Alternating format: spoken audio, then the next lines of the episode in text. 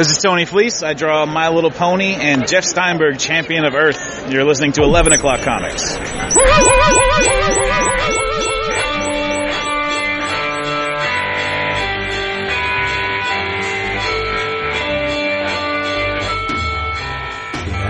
I said the go, and you did. On it. You're always on it. Oh no, I'm just not. I I couldn't get into the mood to really read much of anything this week. It was it wasn't really a block. I just I wasn't in the right headspace for it, so I've just been feeling a little off all week, and and I should be a little bit more with a pep in my step since there really wasn't a whole lot to do today except shovel.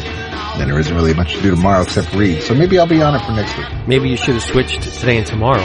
You read, Yeah, read today and shovel tomorrow. You have no excuse for to get a lot of reading done tomorrow because you're off again. I am off again. Although uh, maybe I'll get back to working on my goddamn column. Yes, there are those to uh, consider. now, damn it, I had I, spe- I specifically picked a book for this week, thinking that someone was going to be here with us, but Dap tells me that I screwed up. That it's it's next, Next week. week. Yeah, Next week. Next Yeah. week we got a fourth fourth chair. But I, and however, because Vince said that, Hi. it made me wonder if the conversation we had on Slack about it was even longer than last Friday. But I did the search. We Yeah. did talk about it Friday. We know where he's going to be this weekend. So yes, we have it set for next weekend. Well, I'm not Mhm. I'm not holding it for next week. I'm I have to talk about it this week. I think that'd be fine. I don't think he cares. I, Nope. Yeah, I mean, you can, he'll hear for the first time next week when you talk about it again. Next week is all Beowulf and Moby Dick anyway. Okay, I'm down with that. This, I'm eager to. Re- what? I'm this eager to dick. read. We're gonna read this dick. I'm eager to read both of them, especially the Moby Dick. I should hope so. Yes, I think the cover's gorgeous. you're correct, I'm glad you feel that way, Sir Jason. Sir Vincent, Yay! Sir Avatar. so cute, man. Watching the Flash is like me and me and Holdy's like ritual now. Oh, that's good though. He was like, Dad, since you're home from work today, can we watch the Flash? So we usually wait until Saturday because I'm like, yeah, man, let's do this. So we're all caught up. I did not watch this week's. I saw, I saw it was on while I was doing other things, so I didn't get to really sit down and watch it. Um, this most recent episode. I'm looking forward to the next two episodes, but um, before we sat down tonight, I did manage to watch Legion. Nice. All right. Well, since Vince, since Vince says he has literally no plans to watch it, we will- also Less- talk about less that's than going to zero. change. That's going than to zero. change. Hey everybody! It's 11 o'clock comics episode 459. Loud. Yes, and I'm Vince B. Yes, you are Vince B. I am David A. Price. Oh yeah, and I'm the original MC, Coke LaRock. There's that big blind spot. I can't see the road. Help me, David. Grab the wheel. What the hell's he talking about? The original MC Of what? of hip hop. Of all of hip hop. Yes, That's the first guy. yes. DJ Kool Herc's buddy was credit. Coke LaRock is credited by most as the first ever MC. Good for him. Mm-hmm. Way to go, Coke. But you're not him. You're Jason Wood in the hizzy. Whoa! See, I figured I'd drop some hizzy, what him being, you know, the for the Rizzy. the hip hop. Yeah.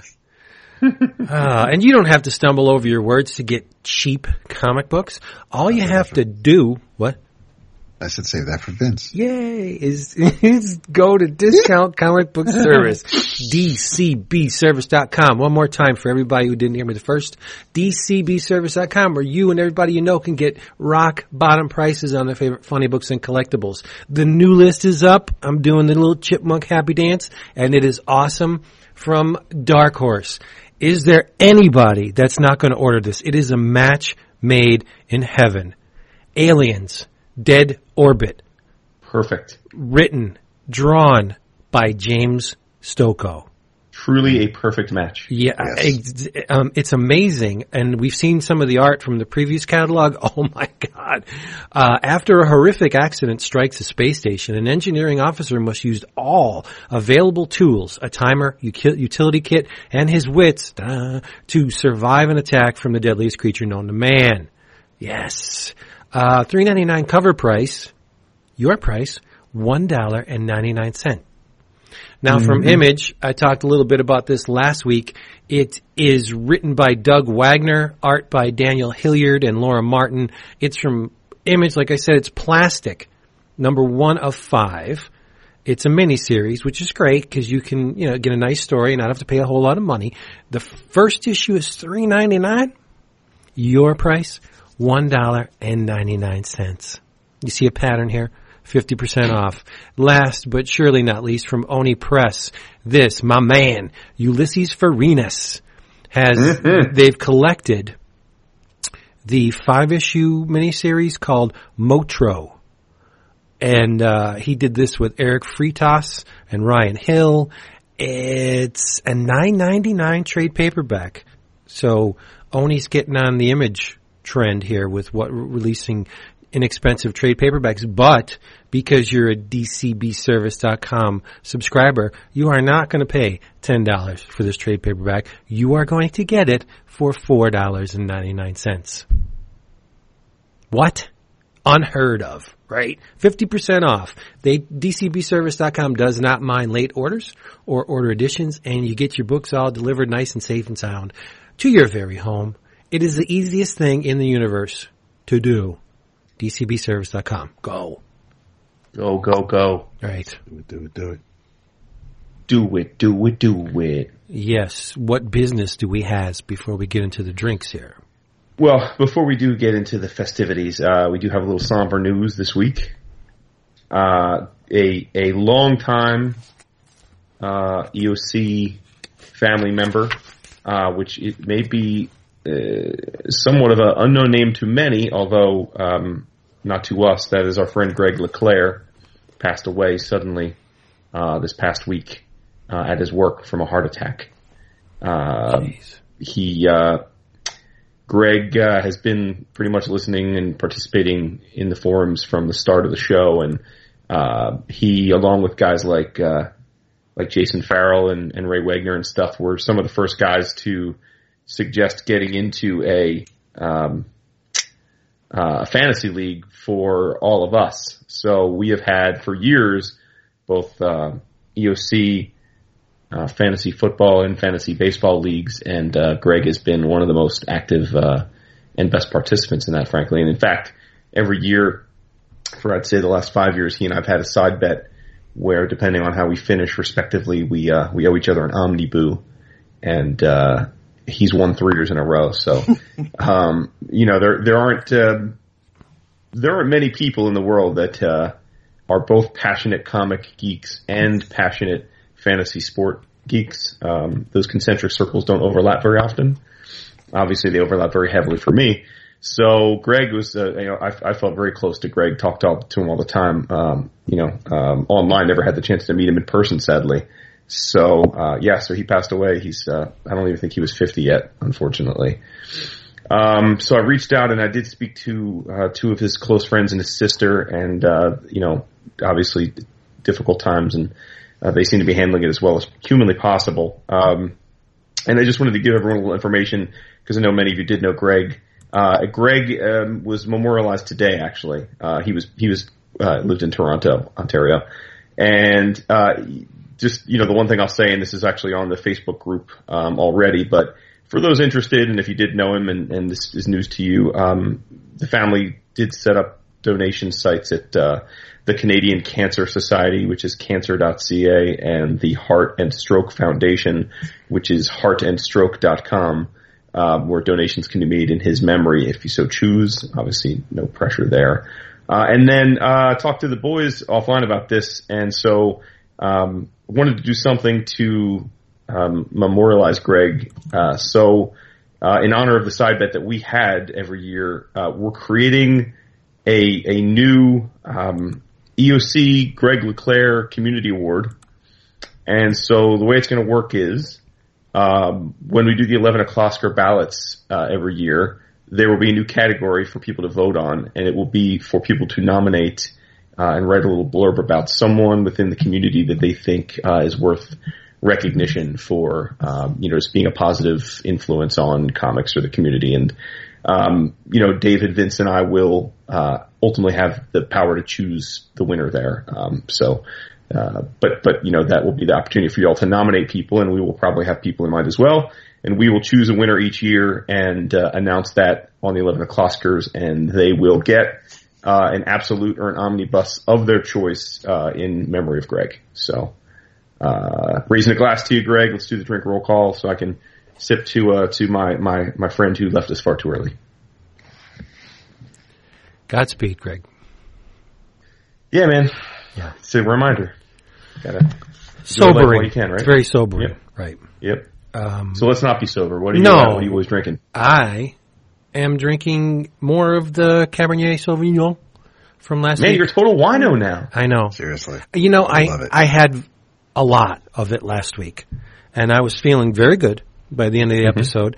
And um, comparatively, when I do that with the the beer, I Mm-hmm. I feel like I should roll to the bed when I'm done. Like I just feel bloated and just not good. And Mhm. I did not even have uh, puffy feelings the next day from the wine. So Nice. I'm I'm on it. Like a bonnet. Yeah. MC MC Coke Man, or whatever you were talking about. Coke Larock, dude. Oh. Christ. Uh, what are you drinking, Jason? I am drinking Contiki Merlot. Ooh. Yeah, from the wine club. It's not bad. Little, little, little juicy for me. Like a little tinge of the grape juice for me. But, but, uh, but yeah, I mean, but, but good though. All right. Now, see, let me ask you a question because I have another big gallon of wine um, in the garage, but all it's it doesn't say Merlot or Cabernet Sauvignon. It just says grape wine. It just says grape wine. Oh, then it's like Welch's. Was it Manischewitz? Um, no, but it has a a down home label on it. Uh, not not that it was made by um, someone who you know crushes their own grapes, and it wasn't made by a person that does that. It was it's legit. It it was bought in a store, but the the label's kind of kind of hokey. Kind questionable. Okay. Yeah, questionable. So, do you think this is just like fermented Welch's grape juice? Uh, huh. Uh, we'll we'll see. I'll bring it next week. Don't know. Okay. I'm concerned, but you know, uh, Dev, what you drinking? uh, I am, uh, Grape I am on the, uh, the Motto backbone, their Cabernet Sauvignon from, uh, High five. California. High Nice. five, brother. Yay, smack. And this is to Greg. Yes, rest well.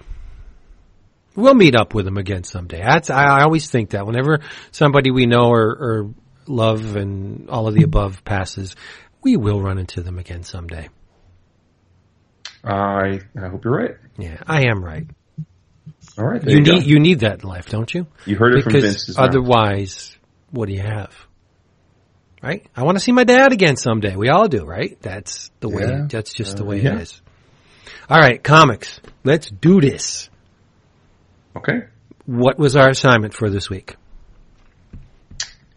Rumble. Right. We said that uh, we were going to get get ready.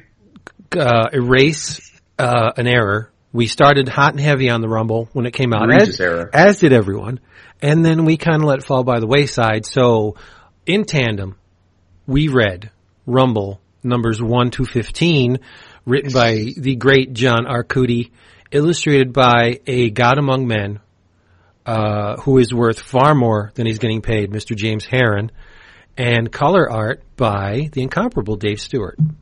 Amazing Yes. color art. It, it, John and James are the co-creators of the book. They deserve credit where it's due. But, uh, and I've seen, I've seen Harren's work on the page pre-color. Jason owns a page. It's gorgeous page. I, I, True. I love the man's black and white work. But for this story, for this series, Dave Stewart should receive a ton of credit. It's, it really is. It, it, for me right now with these first 15 issues, it's a three person book. I agree. But, um, Harren is canny enough to allow Stewart to shine. Oh, because yes. he leaves a lot of space for the color art. Yes. But I guess Yes. when you're working with someone as accomplished as Dave Stewart, you uh, intuitively know, hey, this would be a nice expanse for Dave to go crazy on. I'm going to leave it just minimal, and that's what he does. It they And- just it works. It works really well. there are there are panels where, because James does action very well. He's he, he's in that uh, he's in the same kind of class I'd put Daniel Warren Johnson in with the with, the speed lines and just in your face and and you feel the movement that's happening. And and when you're doing a lot of speed lines and when you're getting in everybody's face like that, you're not going to spend so much time noodling around with the background. You don't need to see every brick in a wall if Rathraq is running towards you. So mm-hmm. Right. again, and this is where James and Dave work really well together. Yeah, and I just want to add just one thing to that. For how good an illustrator is Harren, wow, that was a weird sentence. For how good an illustrator Harren is, he's even better a designer. Because Yes. I think Yes. the the magic of this book are the the various characters from the Isu and the Evir that that Harren has designed, all different shapes and sizes. It it's he's outdoing his his uh, work easily. I, I mean, this because it's his and Arcudi's, and and uh, this is probably uh, his chance to go in whole hog. Which I'm not saying he didn't do on the Mignola stuff, but that's Mike's baby, right? Right. This is the. Uh, this is his possession, so I mean, he's he's going crazy on it. And let's give them the rub, the lowdown, uh, such as it is. There's a war, or there was a war, between the immortal beings known as the Evir and the wicked Isu. Uh, the the time of man is coming to pass, and the Isu aren't having it. But the Evir are there to uh, pave the way for man to, to take prominence. Um, the Queen Zolantha of the Isu is a despicable bitch. Um, she call, she calls for a truce, and um, it was a trick. Uh, when when Rathraq got to the Isu um, stronghold, uh, he did not bring his heaven forged sword, Thunderchop. He had no armor. He left his faithful uh, warhound Slanjao elsewhere, and he was basically naked. Um, and uh, a soul net was conjured by a character that pops up in the book later on. Uh, Rathraq's essence was ripped from his body and imprisoned, leaving his his his body uh, uh, an inoperable shell. Uh, so time passes. The Ever eventually win the war, but Rathraq was forgotten in in this prison. His soul remained in captivity for thousands of years, and and when he was let loose, freed, the the Isu had a a little uh, another trick. Uh, his soul was sent was shunted into the body of a scarecrow. This one time mighty warrior feared by man and beast. Uh, his mere name would would have them running. Now he's in the body of a very flammable, very frail scarecrow, and that's basically the first arc of uh, Rumble. You meet the characters, you get the lowdown on what happened. We're introduced to Bobby LaRosa, this this young man who has women trouble, um, works in a bar, doesn't have a whole He's a little bit of a clown. he doesn't have Yeah. a great outlook on life, right? It's like he's No. got he's got a little bit of a woe is me shit going on. But Yeah. you find out that there's pretty much a reason. I mean, it's, it's, Right. things aren't so rosy in, in, in his life. He's, uh, on the verge of basically becoming an orphan. Yes, his father died under unusual and and and very quick circumstances. His mother, because he went into a coma, so he just his life is tending bar in this dive and going to see his mother And hanging out with his boy, And- Del Slaughter. Yeah, Del Slaughter. Del's like, oh, he's a metalhead. Um, He's got a tattoo that makes him look tough. he he right he's supposed he's tougher than he he looks tougher than he is he he uh, is the first to retreat but I have to say there are instances in this in these 15, 15 issues that Dell really steps up they're few and Yes. they're, and they're No, far he- between he- but I he mean, does He's the reason why Rathraq can actually um,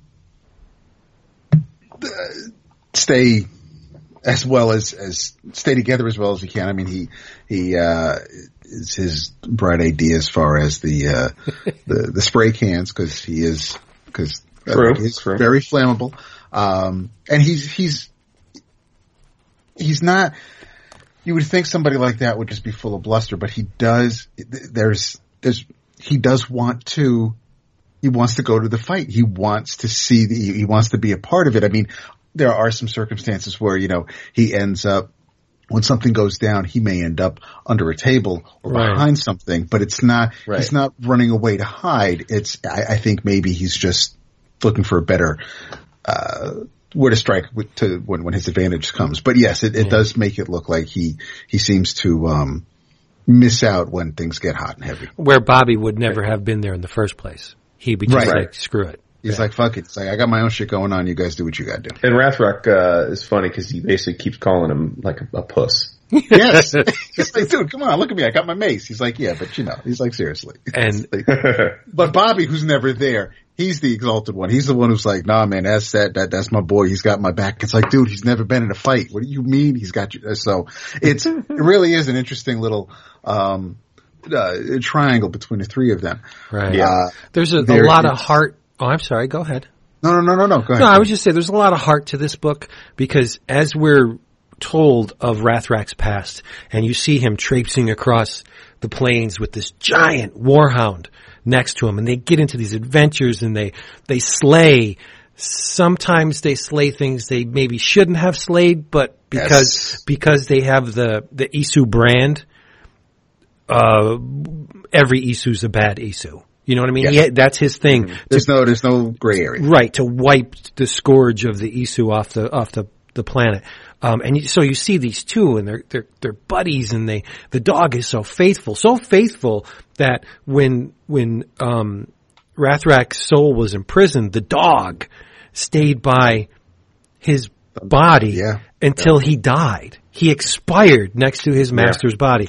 And then there, so you come to the present day where Rathraq's walking around as a scarecrow and he comes upon, you see the dog early in the book. There's a Yeah. three-legged dog running around Yep. tripod. And um the the dog comes into contact with Rathraq and Rathraq's like that's a noble animal. He's he doesn't have a he only he's missing a leg and yet he still perseveres and he calls the dog Apache and the the dog just bonds to him. I mean there's a, there's a real heart to this book. It's not just all slay, kill, chop. You know, it's it's great. And there were some moments where within the three arcs where, um, I, you know, some of it could just be really straightforward and it's like the way, the way Arcudi's going to tell the story. It's like, listen, I know where it's going, but this is a hell of a ride and I'm there for the duration. So, so just, you tell the story you want to tell, even if I have an idea, but you really don't because there's at least, at least off the top of my head, two instances where I thought he was zigging and he ended up zagging. And, and I bet you I know had- one of them. One of them had to do with a, uh, with the resurrection Yep. and I had to wait till the next issue and I was like, motherfuck, I thought I it thought- was her, but it was, and so, and then the, the other one was, um, for while the, the Isu were telling their story and Asura is, we're, we're, we're, getting some insight on him and his, um, connection with his pet, Lerna.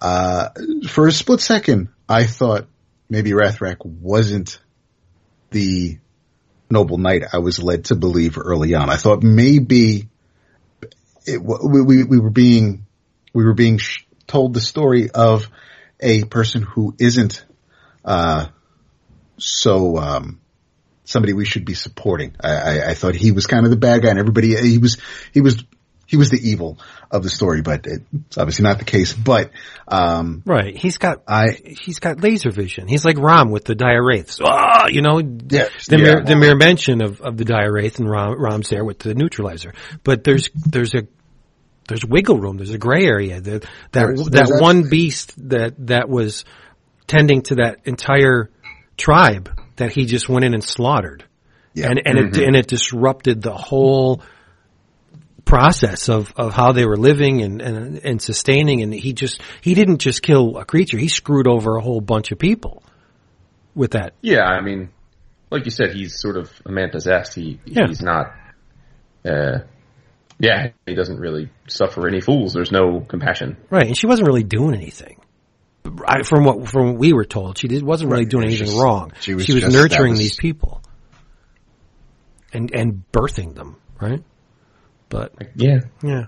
Um, it, it, it gets weird because, uh, like David said, Asura pops up, and this is the guy who has a, a pet.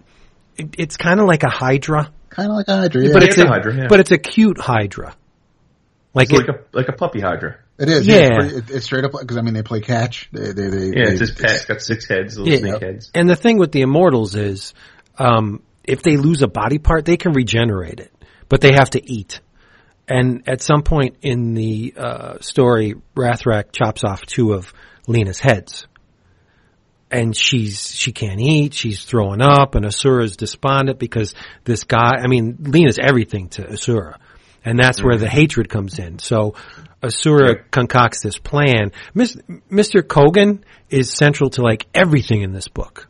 yeah. He's like Loki. He's a trickster. Uh, he just likes to stir up some shit just to see what the universe is gonna, how the universe is gonna solve the problem. And so, uh, he's, a, he's, he's adept in the magics. He's the one who cast the soul net that ripped out, uh, Rathraq's soul. And, um, so Asura goes to Kogan and, and says, you know, here's what we're gonna do. I'm gonna kill myself and you're gonna make sure I resurrect in Rathraq's body. So I can, I can bring some, some holy hell down upon his head. But things, I mean, it's Rumble, so things don't always go as they should. And I don't think we should reveal because that's pretty much midway to, to late stage of the, of the series. And I'm not going to reveal that, but it's awesome. And it's, Right. there's like carnage. It's not just monster on, on warrior. They get everybody involved. Like there's a point where Zolatha's troops, like there, eh, there's guys riding on bats. I mean, it's, it is just mass carnage. Mm-hmm. It's so much fun. And there's little hybrids. Yep. There's humor in Which this like too. cute. They're like cute, sort of. They are. Yeah, and that's I Some was of them are like, little squids, little tentacle things, but they're all. I, I I'm still trying to figure out like how they're half human. Like Yeah. I guess because the I guess because the demons can possess human form, they is that I guess that's how they've come about. I guess I'm supposed to assume. or somebody got busy with a. Yeah, but why would they? I mean, a human wouldn't get busy with most of these creatures if they knew what they look like. You never know. Eh, I don't know. I guess there are enough Vince Bees are out there that True. Yeah, you know, True. hey, But um, another rub. Um, Zolath is a major bitch. I mean, she th- there, there there's really there are some characters that flip in this book, and there are you know, some that you can tell are are not exactly pleased with the way they're acting. But Zolath is a major bitch. Like she mm-hmm. she's she's a duplicitous bitch through the whole thing. She she tricks, she connives, she double crosses. There's Right. a, a, se- a sequence where she another treaty like Rathraq should have known. She mm-hmm. she, re, she she puts the olive branch out and she's like, "Come on, I will give you your body back, but you give me Thunder Chop." Because that's that's the thing that's been kicking our asses for thousands of years. Give me Thunder Chop, you can have the body. Everybody's cool. So he gives her the sword, but it was a trick because she removed the heart from his body. Without the heart, the body can't animate. So now she's got him. He's not going to attack her because she's wearing his heart. If he if he cuts her, the heart's gone. So Yep, he's and yeah, and that's where um, somebody else, thankfully, steps up and swings the tide of battle. It's a great book. It really is. I mean, it's all joy. and it's there are it, it, it's not so much that it's yeah it, it's good versus evil, but even the evil, whereas the queen's trying to she, she's holding court and everybody's supposed to heed her words. Uh, there's some, there's, there, there's conflict even within Yeah. all the tribes and not everybody is, you know, it, cause even when she's holding on to the heart and everybody else is like, just destroy the heart. And then this way, you No, can't, man, she got you can't. So it's, there's, there's, uh, there's, uh, Now, yeah, say there's, the, say you had the heart of your your your worst enemy. You're you're you're an incredibly smart man. You would stomp on that thing, toot sweet. It would be mush, right? She won't. She didn't do it. No. Like that's just incredibly stupid yes. from a tactical standpoint. If you have the means to destroy your enemy and you don't do it, it's all on you from now on. This, you know, this is your doing. But I'm sorry. Go ahead. the um there was one thing that Yeah, you said there was a nitpick, right? yeah there was there, there, which which really surprises me because we pretty much named most of the characters in the book except for one which is pretty appropriate because we didn't learn her name until the third issue i went back and i reread the first two issues again and we're introduced in the first issue to a well no no no we're just Del has someone who can read Kogan's note.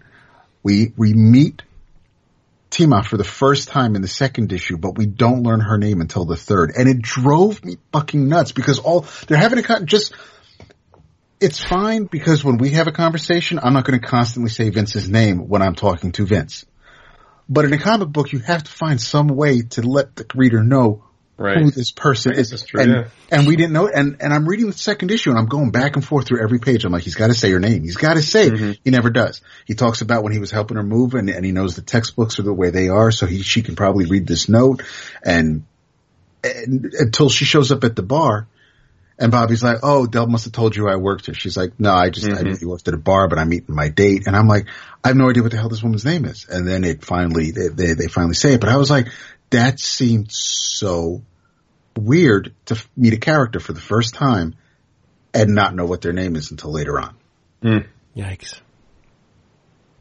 Doesn't destroy the story at all. Trust me. I mean, everything's still golden, but mm-hmm. it was just one of those things where I'm like, wait, that was her name? And I went back to the second issue and I was like, yeah, he never, that was weird. It was just, it, it struck me odd. And it's not like this is obviously not John's first work. So it's just one of those things where it's like, wow, as a writer, I would think that just, that, that might just be second nature, but it's, it happens. Shit happens. My favorite character is Nusku. Little fire dude. The fire dude. Yeah, I looks- love him. Yeah, he's cute. Looks like Duke when he's not on fire. Yeah, he's Yeah. he's cute when he's when he's out, but when he's raging, oh my god! Like I think he's the most powerful character in the book. But it's nice because you have this gigantic fire being that can just destroy everything, but he has an Achilles heel. I mean, he was put out by a by a um, Fire extinguisher. fire extinguisher. That's great. This massively powerful thing is put out by a fire extinguisher. Makes sense. Makes sense. and he is very cute. But no, this this is, is. a this is a major work. I think um, out of all the image books um, I've read in the past what year, I think this is way up there with being the most memorable. Yeah. It's a great Yeah, story. It, it doesn't. It's not cut for. I mean, yes, it's the an ancient war between two two factions. That's great. I mean, we've seen that before. But it's it's the the design and the artifice behind it, and it, it they've made it their own. I mean, it's yeah, it's a well well um, trod storyline. But so what?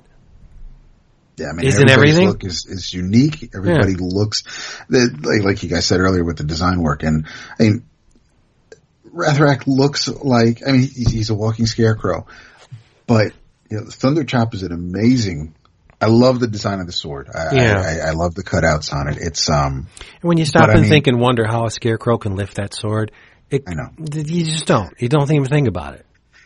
but all the, all, all the, the monsters or, or whatever you want to call them, the, the, they're just, everything just, it fits that, that it's as crazy and out there and fantastical this world is, it it feels. I mean the the physics, the the it feels lived in. It it, it this is Yeah. this is a, a a thing that it's very it's very much fleshed out as as anything that you know you would read in in, in a game and story or just it's it really is an extreme. It feels like something that isn't only 15 issues old. It it feels like it's something that's been around for a while and and you're just you're getting a lot. There's the 15 issues is the three arcs. Um, I know the first two trades are out. I believe the the third should be soon if if it isn't, but um, and they're going on break so they can recharge and and and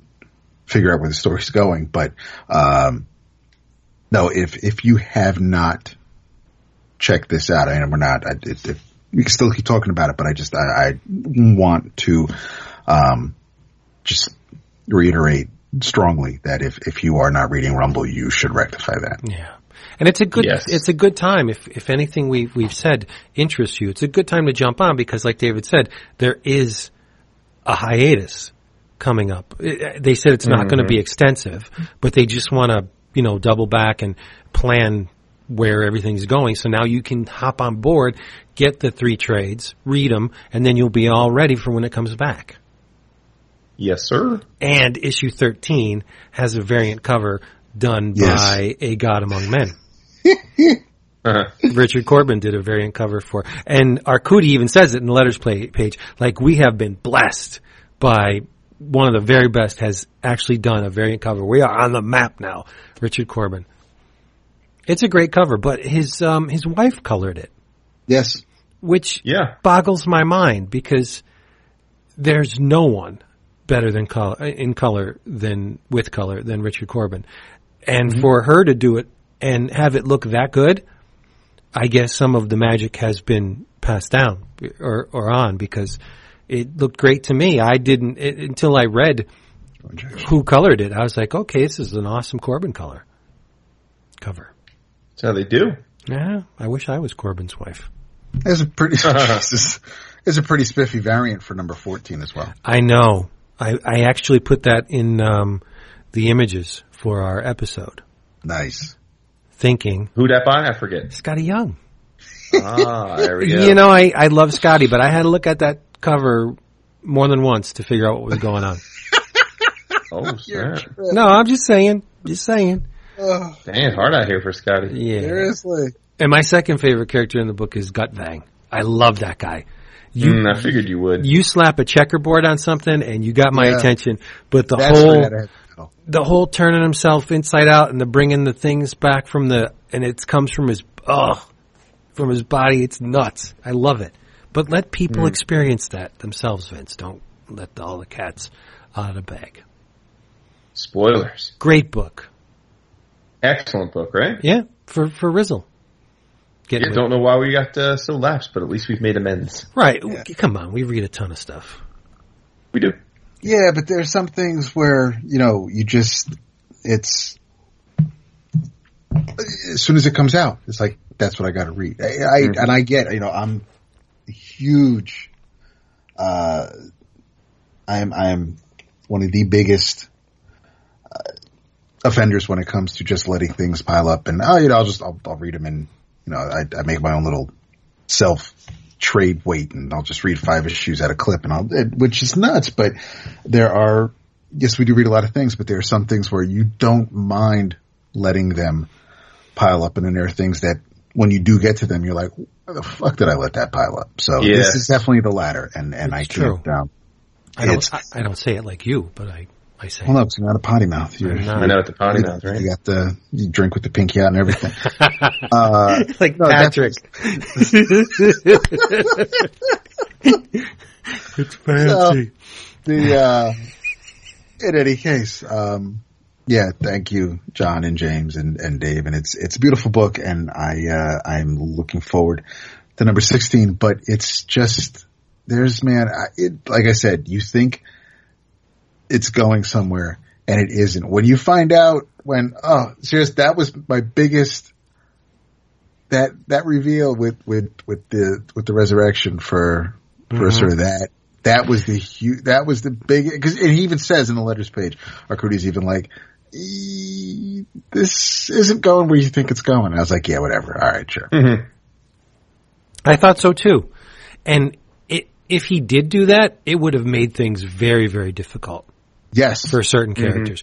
But as, as it stands, the way it was written, um, he did make things very, very difficult in a different way. So Well, yeah, it, because it worked. we, we, there's a little bit of depth added to another character. So I mean, Yeah. it all uh, obviously there's there's a plan. It's not like you know he's not making it up as he goes and and hopes you know Harren will draw it as uh, on the fly. It's just there's a there's a reason. There's a method to his madness. So Correct. uh, it, Right. it all it all works. But yeah, no, I'm. It's good. yeah. All right, Jason, Yes, Vince. bring it. What? What do you always? You always act like I don't understand. Wait, wait. Bring it. I We want just all collabo. Now it's like you hand it off to me. I don't. Uh, Well, uh, you instigate the next thing we're going to talk about. You well, ha- you have the unfortunately, control. only thing I read to talk about that uh, we don't, we're not going to tag team on, um, is Civil War Two. I'm out. Yeah. I'm, back, I'm out. See? Backing up. Sorry if You read all of Civil War Two? Yes, because apparently I pre-ordered the uh, hardcover, Such which I had forgotten. Oh boy. And so when my DCBS box arrived this past Friday, it was in there. And then I thought, wow, I pre-ordered this, huh? And then I said, well, if I don't read it right now, it's, I'm, I'm genuinely never going to read it, right? Cause it's, it's going to just go into the massive regime. It's not high priority and I'm going to forget it was ever there. So I thought, all right, well, I have it and let me read it. So I read it. Mm. And we didn't miss much. Oh, I thought so. It was Civil War Zero, the free comic book day edition, and one through eight. So 10, 10-ish comics, if you will. And this is the first event that I I think we all three collectively didn't read as it was coming out. Correct. Um, and as a result of that, I found even the most tiny tie-ins to the books I am reading on the regular to be annoying. Um, but with that said, I really do think that the little tidbits you pick up in the ancillary books tell the whole story. I mean, look, a lot of events have stunk, and a lot of events have tied in too much of the universe for too long. And and we're all very very tired of the idea that that a Marvel or DC event will quote unquote change things forever. I think we've all seen through that trope at this point. But this event doesn't do any of that. It's like there's no like nothing happens. There's like zero consequence. Um, There's except no for no giant man killed. well, except for no, no, no. There are Well, deaths. Yes. There are deaths, but the deaths feel so hollow. Hmm. Um, can can I get into spoilers? Because Sure. can I? Yeah, go for it. All right, so spoilers. Nobody cares about this. And and again, I think anyone that's reading even a modicum amount of Marvel has probably gathered this because they have made huge references to these quote unquote big events anyway. So it's probably not going to be a spoiler for anybody that's not six to eight months behind on all Marvel. But uh, okay, so the big the big shocking things in this book are uh, Rhodey dies, which was you know spoiled months and months ago. She Hulk is almost killed. Uh, she she's nearly killed, Which Um, explains. which explains her series. PTSD whacked out first issue of that new comic that they just put out. Um, and then Bruce Banner is uh, assassinated by Hawkeye. How does he do it? Okay. So I'll just I'll, I'll, I'll give you the quick here. I'm going to give you I'm going to save everybody the trouble of spending thirty five dollars or whatever it is for this hardcover if you're curious. Um, the free comic book day issue shows the uh, a group of Avengers appearing um, at a I think it's New York City, but it's some city. They appear and there's a celestial a group of Celestials there, and they're ready for them and they stop them and it turns out that they were there in time and knew just what to do because they were given a tip from the Inhumans that the Celestials were going to appear and they save the world. Just another day, day day's work, and everybody's giddy because it it was like flawless. They got there, they took care of business, they had a plan, stopped it, boom, no no no problems, zip zero zilch. So they're giddy. They're at a party at Tony's place. Everyone's everyone's you know cranking it up, you know popping bub, getting they freak on. Everybody's giddy, right? It's like man, that mission went well. And uh, you know, Inhumans show up. They're dapping up the Inhumans, being like, "Yo, good looking out." That was the spot. Tony's like, "Man, that was you know, everyone's everyone's giddy." It's like straight up. It's like it's like being at like a like a Drake party. Everyone's giddy. Um, so finally, you know, they're getting their drink on whatever, and uh, and Tony's like, "Well, I gotta know, like, how'd y'all get that tip? Like, how'd you know they were gonna be there at that moment?" And turns out, of course, that uh, by now people probably know um, one of the new Inhumans that was turned into an Inhuman from the Terrigen Mist Cloud is a young boy who goes by the code name Ulysses. And he has some sort of power, which they're trying to figure out how it works. But basically, he gets visions, very powerful, vivid visions of the future. And the Inhumans take him in, as they've been doing to all the new Inhumans, uh, giving them shelter, and they realize this kid's got these powers, and they they intervene. So, um, so they introduce Ulysses to the, to the crew, and, and Carol Danvers, who is now pretty much running the show. She's in charge of Alpha Flight. She's like the main Shield liaison. She's in charge of the Avengers Ultimates. She's she's pretty much the uh, the uh, HWIC. Um, she's like, whoa, this is awesome. Because you know the Ultimates mandate is to try and prevent things before they happen, and if we use this kid's visions, we can do that. Um, and Tony, who ironically, you know, was the villain, if you will, of the first Civil War, is like mm, that's kind of suspect. Because yeah, I get that he sees the future, but we've all been around the block long enough to know that it's a future. It's not the future. And they're like, nah, but what if it's the future? He's like, but it's not. We know that. Like we, again, we don't need to debate that. Like we know the future has changed. We've changed the future a million times. Like we, again, he had a vision that the world ended at the hands of Celestials. We stopped that. So there's proof that he sees a future, not the future. And so we can't act on it. And of course, Carol's like, well, son, I don't know what you're talking about. Like, even if it's a 10% chance that we can stop a, you know, uh, a, a, the world from ending because of his tip, it's worth taking that chance, right? So it's like this philosophical debate, right? Of, of, you know, what, how preemptive should you be? And that really sets the tone. And that's basically the whole premise of the event because, uh, he, he continues to have visions and they continue to act on them. Um, most notably, he has a vision of Thanos showing up and they're ready for Thanos. They're waiting for him as he shows up, and he's shocked because he's like, "How are you? What are you doing here? You're not supposed to be here." And it's like such. I can't believe Bendis wrote this. It's like uh, as if this is the first time that the heroes have appeared to stop a villain. Like he literally the whole time is like, "I don't understand how you're here. How did you know I was going to be here?" It's like it's Thanos, dude. Like I would imagine pretty much every time Thanos has ever showed up on Earth, the Avengers get wind of it, right? Like it's not like he, he's not like, he's not a ninja, you know. But the whole time he's like, I just don't understand how you're here. It makes no sense. And because it's fucking Thanos, he he's hard to bring down, and uh, he he beats up She Hulk and he punches Rhodey and kills him.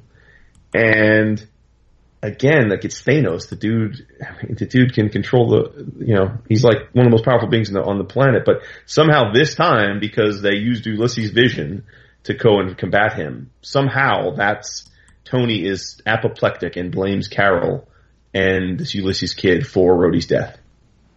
Now, further complicating things, which I admittedly was not aware of, apparently Carol Danvers and Rhodey had been shacking up. They had been hitting the skins. Oh. So she's like, I lost a lover. Like, I wouldn't, like, of course, like, this wasn't, you know, he, he knew what he was getting to. He was a soldier, but we, you know, this, this could have happened under any watch. And I agree with it there. But Tony goes on tilt and he wants to kill Ulysses and he wants to, you know, he hates Dent Carol and so forth, so on. And, um, then, but like basically he, he kind of goes off and, and, and whatever. And, and they get another, he gets, the kid gets another vision. And as he's getting more visions, his power is becoming stronger. And now he's being, actually when he gets them, he, he projects like everyone around him into it as well so they can see and feel it as well. And he gets a vision of the Hulk killing everybody. Kills everybody. Like all the heroes, like kills all the heroes. And, uh, so they're freaked out about that. So like every hero on the earth goes to visit Banner, who's in human form working at a lab. And Banner's like, what I do? What's up? And they're like, just come outside. I want to talk to you. And he comes outside and there's like a thousand heroes waiting for him. He's like, oh shit. He's like, what did I do? And they're like, it's not what you have done, you know, it's what you're going to do. And he's like, but I don't understand. I've been working on, you know, I haven't turned into the Hulk in over a year because of the, the, the, the experiments I've been doing. And they're like, they, they go into the lab and like, you've been experimenting on yourself and, and injecting gamma cells into yourself and how could you do that? And he's like, but that's why I haven't been turning into the Hulk. And so they're sitting there all debating it and they're, you know, they're like, you should come in with us, you know, and he's like, but I didn't do anything. And all of a sudden, in the head, his head explodes with an arrow and it's Hawkeye. And it turns out that Banner had told, had given Hawkeye sometime before an arrowhead that would allow him to kill the Hulk, even in Hulk form. And he said to Hawkeye, listen, you're the only one that will have the guts to take me down and end me if I ever become the Hulk again. And if I ever become the Hulk, I want you to kill me.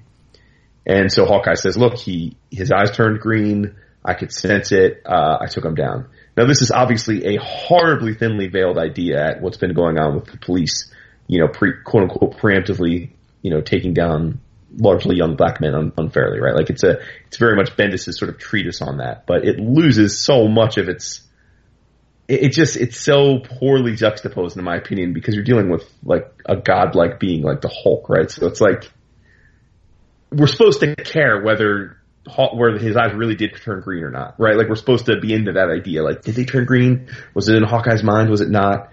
But it like it's like who cares? Like that's really irrelevant, right? He killed Banner, and and and so by the way, this book there's like almost no action. You you see the, the Thanos fight, which is like a couple pages. You the the whole thing there's no fight because he's not the Hulk.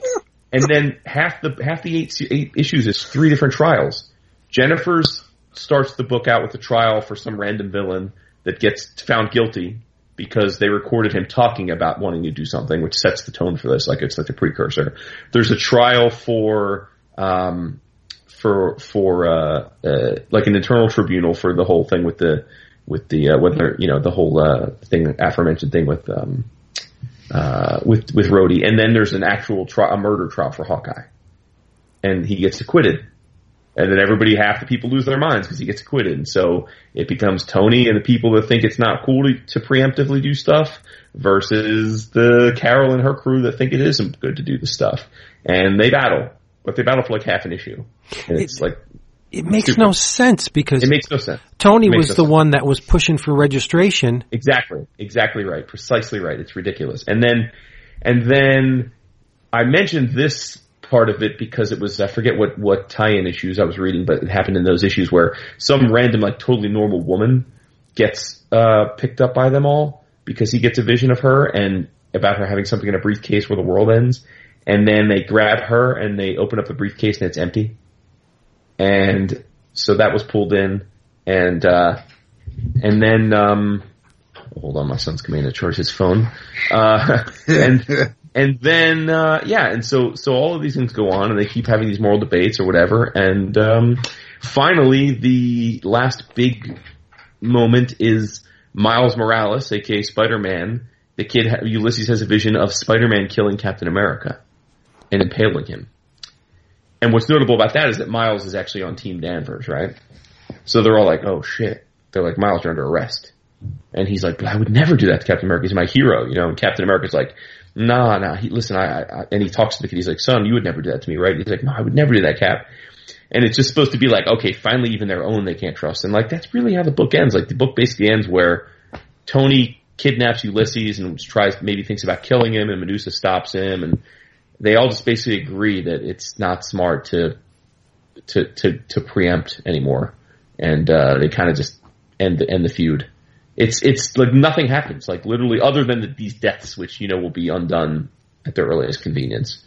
Um, it was like a year long superhero clad debate about whether we should try and preemptively stop crime from happening or not, and it uh, it just didn't make sense on so level, so many levels. Not the least of which, which you've caught on to, Vince. It's like Tony is for years been the he's been the autocrat. He he's been the the futurist, the uh, I'm going to take matters into my own hands, right? He's that he. I mean, you know, he, not only to your point about what he did in Civil War, he was in the Illuminati. I mean, he, like like it's he spent years theoretically stepping in and stopping these things from happening.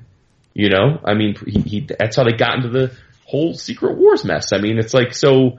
It's just so hard to believe that that he would have would have you know a problem with this and Um, and Carol was on the other side, you know, so it's just, it's just very much a, a flat, I guess, money grab, but it was the most boring event of all time.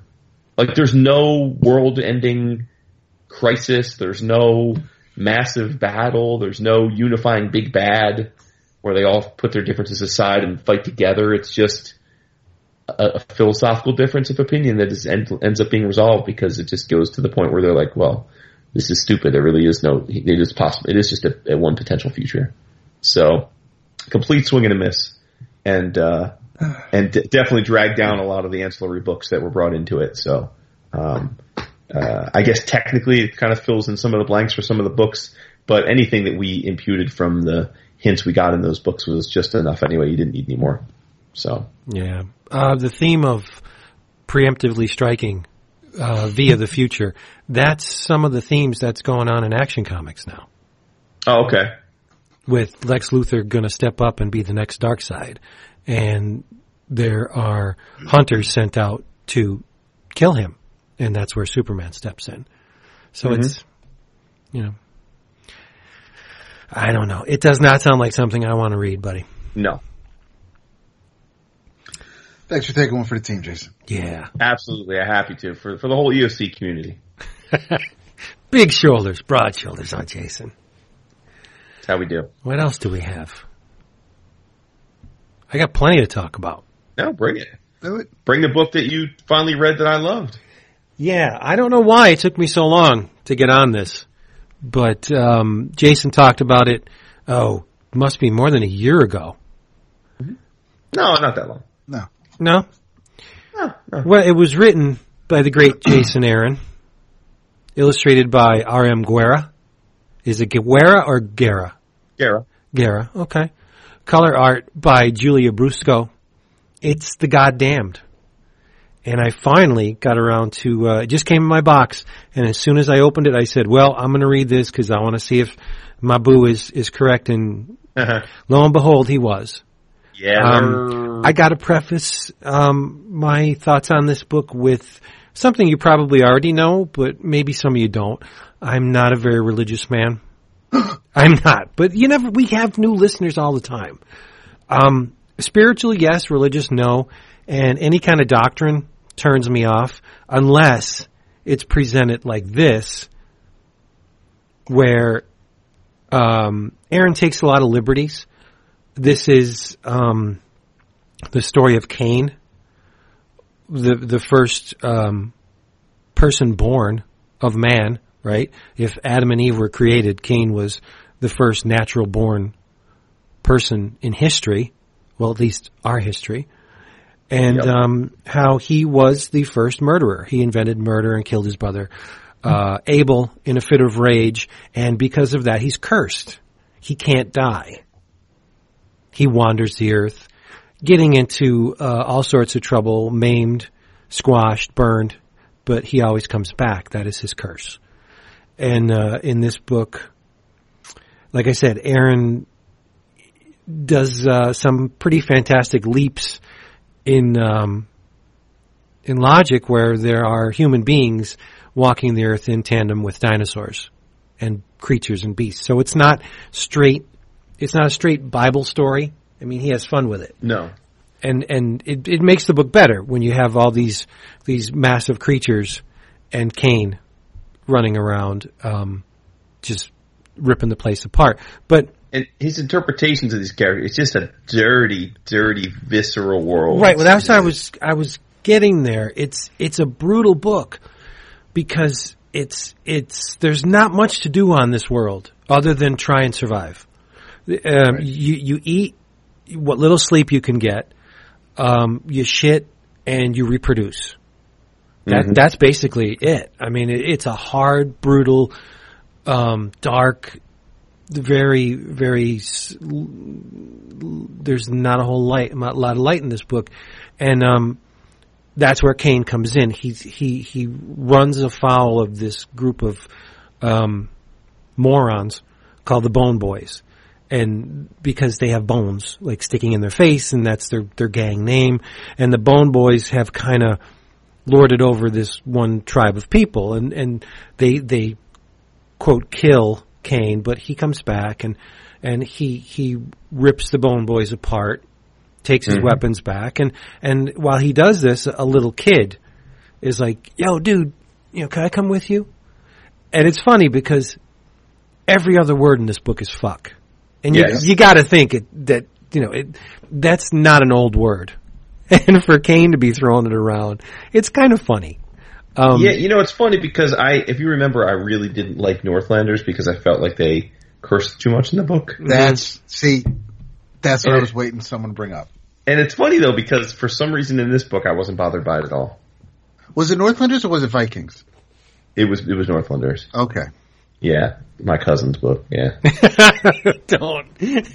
so See, I knew I, I and that's I was thinking about it today. I was like, Vince is going to talk about this, and and I like, and I know Jason loved it, but the liberties that Aaron takes, but it could also be because of the setting and and the fact that you know Bible stories are just stories that are retold that were oral stories that were it, it's edited and re-edited but whatever, and cherry right, picked so- and Whereas, you know, I think if you're trying to do a book about Vikings and you're trying to like establish this real, realistic, historically accurate setting, then, you know, you kind of be careful with the liberties you take. But something like this, I can, I was justifying his reasons in, in my mind earlier today, but um, I'm glad you brought up Northlanders. Thank you. sure. Continue, Vince. I'm sorry. No, no big deal. So the kid, the little boy's name's Lodo. No, it's not. I'm getting ahead of myself. Eventually, so he tells this little one-armed kid, "You, can't come with me. I don't. I don't want anything to do with you. Stay here. Your life has just become even more miserable because now you have no one to protect you. Like the Bone Boys, they weren't exactly the nicest guys, but at least you had some kind of defense against every other thing that's out in this world. So now your life has just become immeasurably harder. So Cain leaves and he runs into this woman named Aga. And Aga has a son who was picked up by a traveling, we'll call him a caravan. And when you, when you first meet these people, they're, they're chopping down every tree that they come across. And I'm like, what's the deal with these people?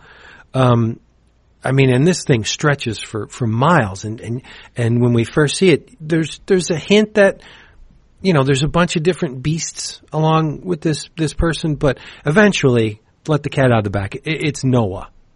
And the, the reason why they're chopping down trees is because he needs that wood to build that stupid ark Yeah. that God told him to build, supposedly. And, and Noah is in a position of authority. Like he has thousands and thousands of people under his un, mm-hmm. under his thumb, and and he's despicable because he uses that that faith. He he wields it like a sword. Like I'm Noah, God talked to me. I'm building this ark. He had picked me, and you're nothing.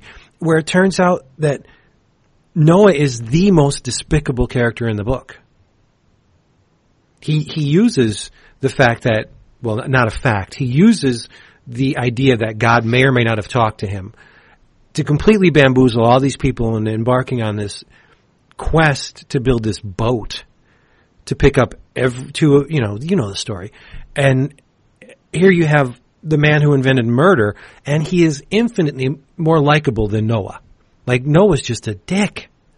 Mm-hmm. He he makes these children collect this raw meat and feed the animals with it and what's left over. Like they they, they they're they're cannibals. They eat the human flesh. They they they live in their own shit. Like this is not a feel good book. Everything about this book is disturbing but it's so well done. And um eventually Cain runs into Noah and I'm not going to reveal the end but um there's there's a obviously there's a lot of commentary on religion in this book where and my favorite part of the book is when when Aga goes into the fact that her son was was taken and she starts praying and Cain's like that's not going to do you any good. He- I, I I know the man you're praying to and he's not going. He just doesn't give a fuck. He doesn't care. And throughout this whole thing, there's no intervention by a higher power at all, other than the fact that Cain keeps coming back to life. But that that was mm-hmm. that was a curse that was set into motion. So it's a godless book. And I, I'll tell you, if you removed the color art and just looked at this um, Guéra's work in black and white, this this series would be perfect. It would fit very well in the Bronze Age, especially in like a Warren book. No, especially with the line art. Yeah. I mean, Guerra is he's he, to me, to my eye, he's a Bronze Age artist. It looks exactly like the bronze stuff.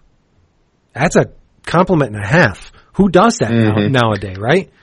Um, the, Right. the beasts are amazing. Uh, there's there's a, a point in it that really swings it for Cain because he really wants nothing to do with anybody, but he's attacked by what he thinks are going to be beasts, but they're not. They're they're feral children, and and he has to kill these children in order to you know, and and that's when he agrees to help Aga. He he wants to bring just a little bit of light to this world if if he can. He's he he actually he he's very lackadaisical through the whole thing. Like he's beaten and cut and and killed, and he just doesn't care. He's looking for something to kill him. He wants no more of this life, and he's he, he's looking for uh, one of the Nephilim, is it, which are giants born like they're they're human angel hybrids that have the power to actually end his life. And so he's just looking for a way out. He's done. He's finished with all this bullshit. He just wants to die. And then there's a part in the story where he doesn't want to die anymore. He wants to help because of this woman and her kid. And just, just this one little good deed would make his life, I guess, Yeah. wor- worth living. And it's a great book. Well, and you know, I mean, I, I as you guys know, I, I, I thought Scalp Scalp is one of my favorite books in all the years I've been doing the show, and uh, so to have this team doing another book is uh, a okay by me. Um, so, yeah, I mean, I, I, I, it's interesting. It's a very sacrilegious book. How, Uh, s- how so? Oh, I mean, I well, I think it's, it, I think it takes, uh, it it takes a lot of the the stories from the Old Testament and bastardizes it and humanizes it. I think, yeah, I think it calls God to task for being, Right, for right, being a, an absent father. Yeah. Yeah, so which which is fine by me, but uh, again, it's Me too. It's, uh, if if if people listening of, uh, I know we have we have some listeners that are a little more uh, religious than we are, and uh, you know, just be forewarned. It's uh, it's probably gonna, you know, depends on how open you are to. It, Uh, it, yeah, it'll challenge your beliefs. yeah, But shouldn't they be challenged? it depends. It depends on your perspective. I mean, No. you know where we sit on that debate, but it, you know, Uh, you, if you want to put it in, in, in the the terms of the scientific method, you the hypothesis must be tested. What what good is it if it's not tested? It's just a hypothesis. Mm-hmm. You need to you need to have that thing um, put to task and, and find out if put what your you, thing down. Yeah, what, what if it, you're you're not believing the right thing? But anyway, go ahead. I'm sorry. No, no. I mean, I've talked about the book before. I'm glad you finally got on it. I, I love it. I, I hope it comes back soon. I haven't seen any official announcement of it, of the next arc coming, but it, it is my understanding they plan on doing more. So, Yeah, the next arc, um, according to the this trade, the next arc is called the Virgin Brides. oh, nice. Okay. Yeah, and and he and there's another Skottie Young uh, variant cover in this too. What the hell? My man is the king of the variants. Yeah, I, I love Skottie's, but man, Latour's, whew, Nice. But um, each chapter is prefaced by uh, a passage from the Bible That is true. relevant to the the goings on. And um, no, it's it's a great book. It's very dark and very very very violent. Um, and Cain at one point himself is crucified, and I love how he kills the one guy with the spike that's still in his hand. He smacks a guy in the back of the head uh, with the spike, and it, it just it rips right through his palm and goes right into the dude's head. That is nasty shit. yeah, I love it. It's a good, good book. But yeah, Jason's complete, completely right. Um, you need to, uh, it, you know, you need to have a little bit of a sense of humor when you read this because it's it it turns everything that um, we know on on its ear. Boom. David, wha- uh, did you like it? I, I, I, I appreciate it. I didn't, um, Mhm. I was, I read the first two issues, and then Vince, when you said that you were you read it for this week, I sped through the last three. I, there, there, are parts of it I like. I don't. Um, it's not. Uh, I think the art is great. I appreciate what Aaron's doing, but it's not. Um, it wasn't a story that, that that knocked me on my ass. Okay, no, that's it's not going to connect with everybody. No, it doesn't. And like I said, I, I do, I appreciate and I, I, I like what they're doing with it. But I mean, as far as, um, whether it's the type of story or the characters or just the, the another telling of, of this story, I mean, it, I think people will like it. it, it this is just one of those things where it, it isn't, it isn't for everybody. No, no, it's like, but it's not because I have some, some connection or, or, or high, I, I hold the Bible in, in, such high regard, and I'm I'm always at the synagogue or anything like that. It's just it, it's just one of those things that just it's you know it, it, wasn't wasn't quite right for me. Okay, you do you, boo. Yeah, but you know me. Anything that that that thumbs its nose at organized religion is is pretty much okay in my book.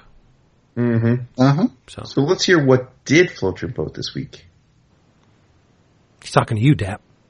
He is, isn't he? He is. Um, he didn't say boo, but it was implied.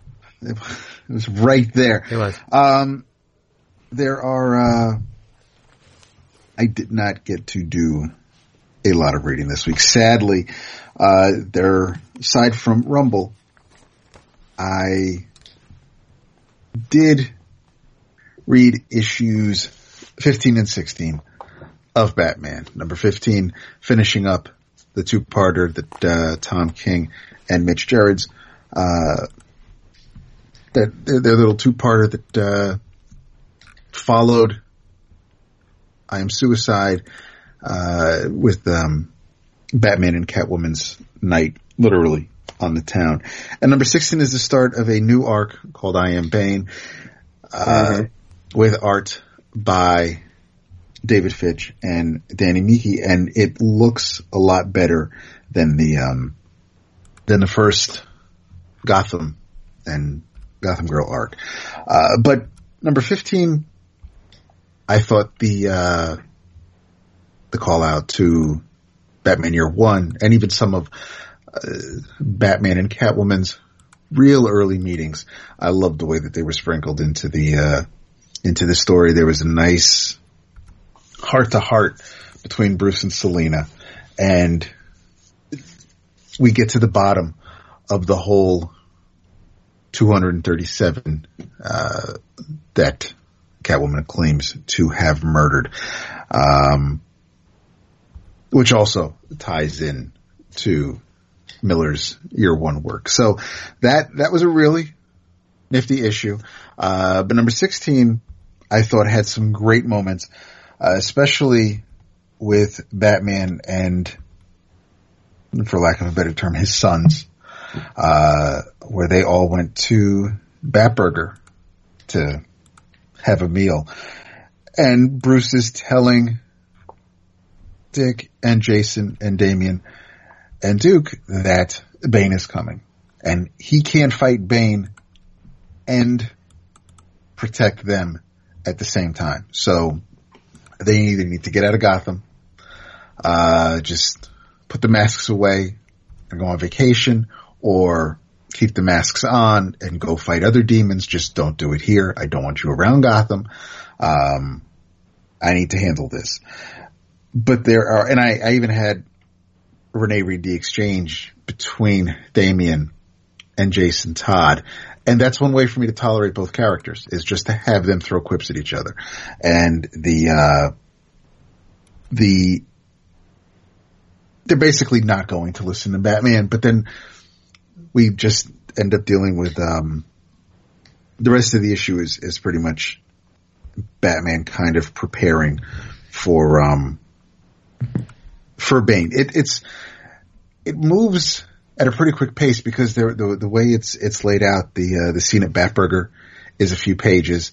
Then, um, Batman stops by the police station. He's talking to Selina on the roof for a couple of pages. Then James Gordon shows up and, um, of course she's still wanted, but Batman lets her go. So he and Gordon have some quick words and then we're back at the mansion where, um, where Batman, where Bruce is, uh, is helping, um, Gotham Girl kind of with her rehab, and then we get to the, the last page, which is supposed to be a cliffhanger. Which I it, it took me a second, and I'm like, oh, okay, that I, I realize who that's supposed to be, but I really, really doubt that's who it is. So it didn't hit me the way it, it probably should have visually, but it's Holy crap.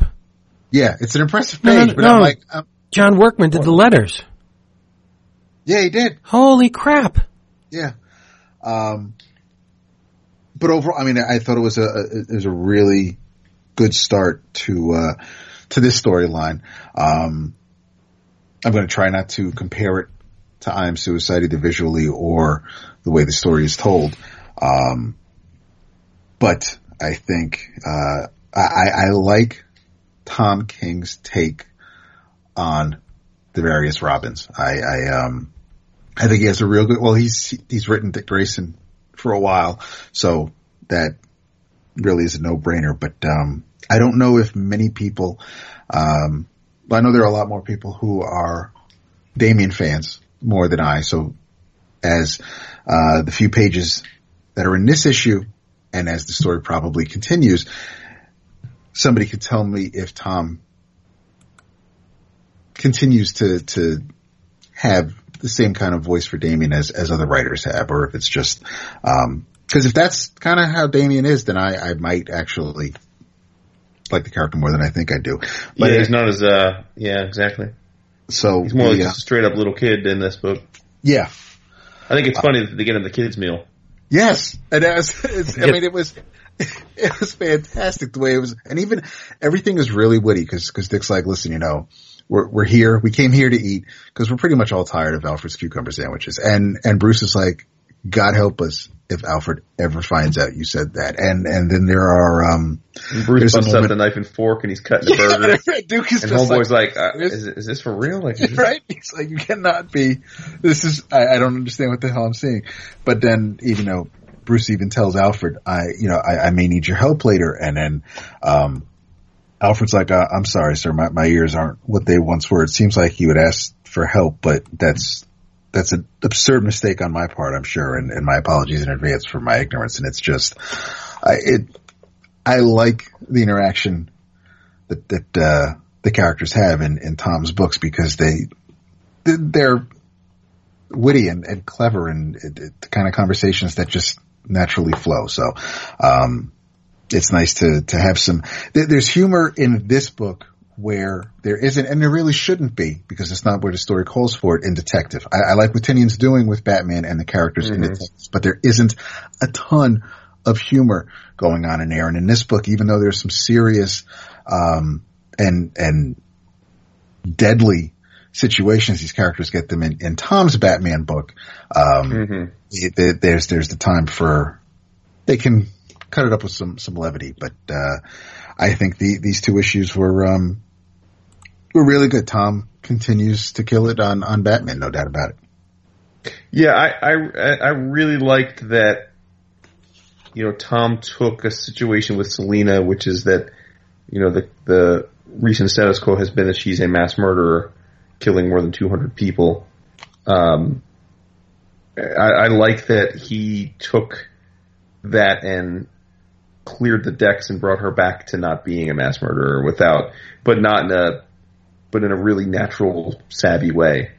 Um, I just thought that was really well done. So now Selina can be back to being a, you know, I mean, when she was, when she, again, when she was a, someone who killed almost 300 people in cold blood, it was, it, she lost any credibility of being the good slash bad character that she's often been at her best. And, uh, now she's, she's back to center, if you will. You know, she can, she can be a help, she can be a hindrance, she can be naughty without being evil. It's, it's, I like what he did there a lot.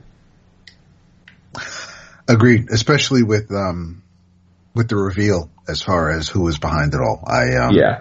Yeah, but that's just something that only Batman knows right now. Um, Right, that's true.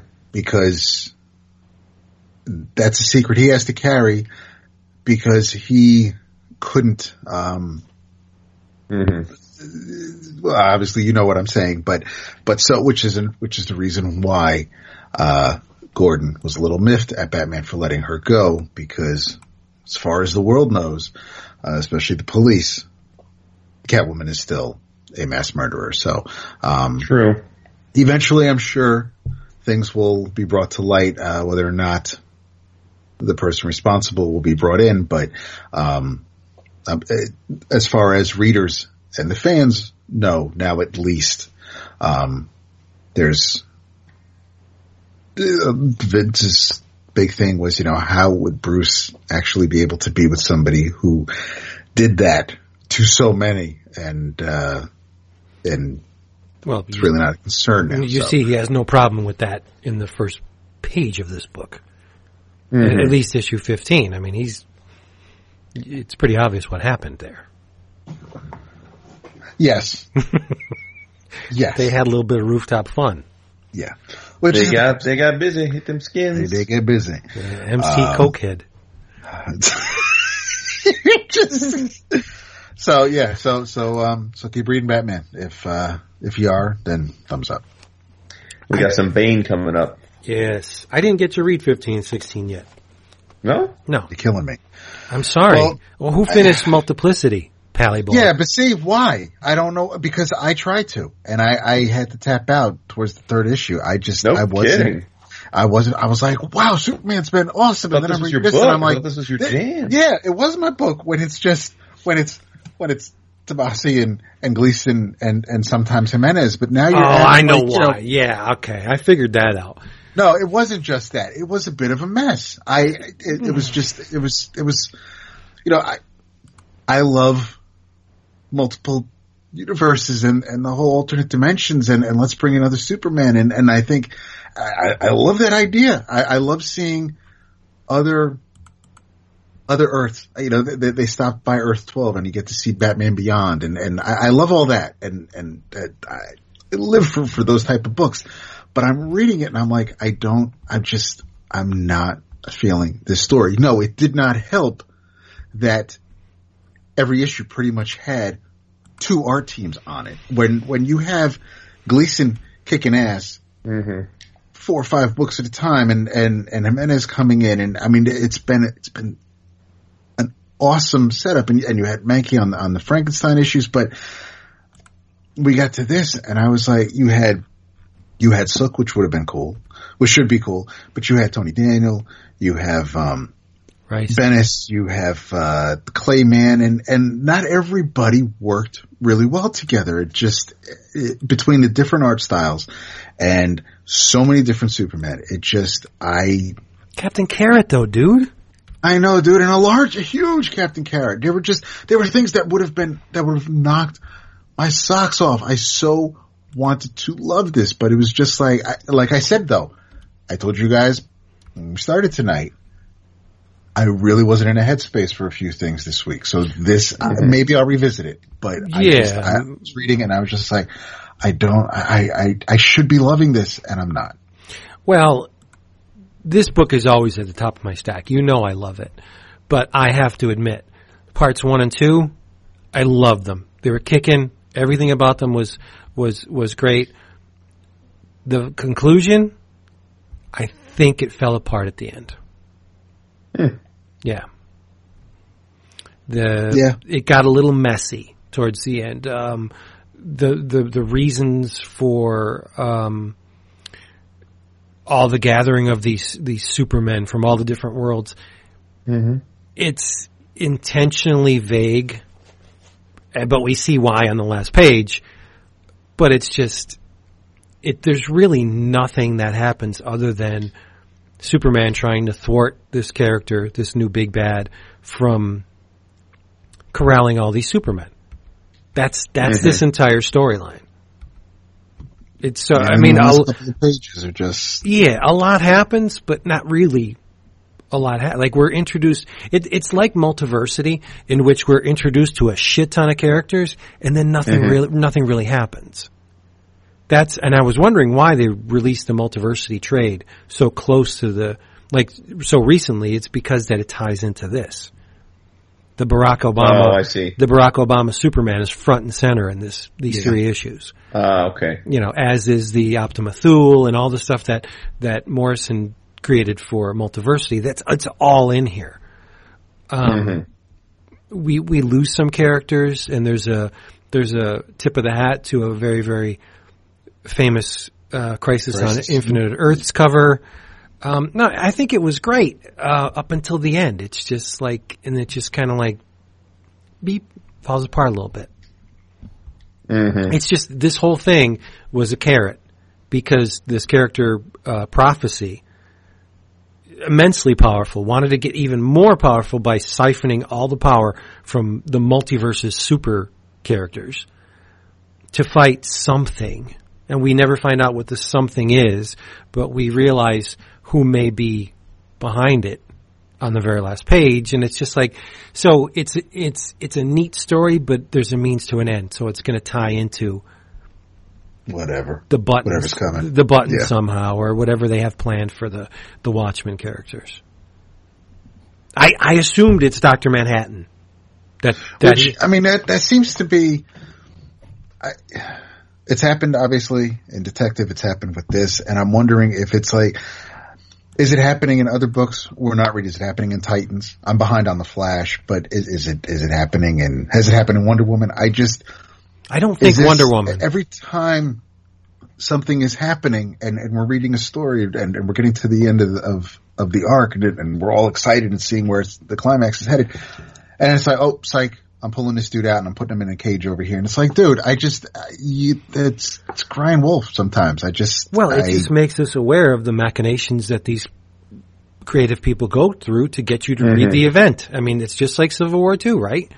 That's what they're doing. Albeit this is a lot more fun than characters in a courtroom setting. But it's basically the same thing, right? They're just manipulating you to get you to read the next thing. Right. That's the problem with mainstream books. I mean, we all love it. But, you know, you gotta look behind the curtain and see Oz manipulating you. That's just the way it is. It's, it, it's sad that this is what it's become, but this is what we get. Right?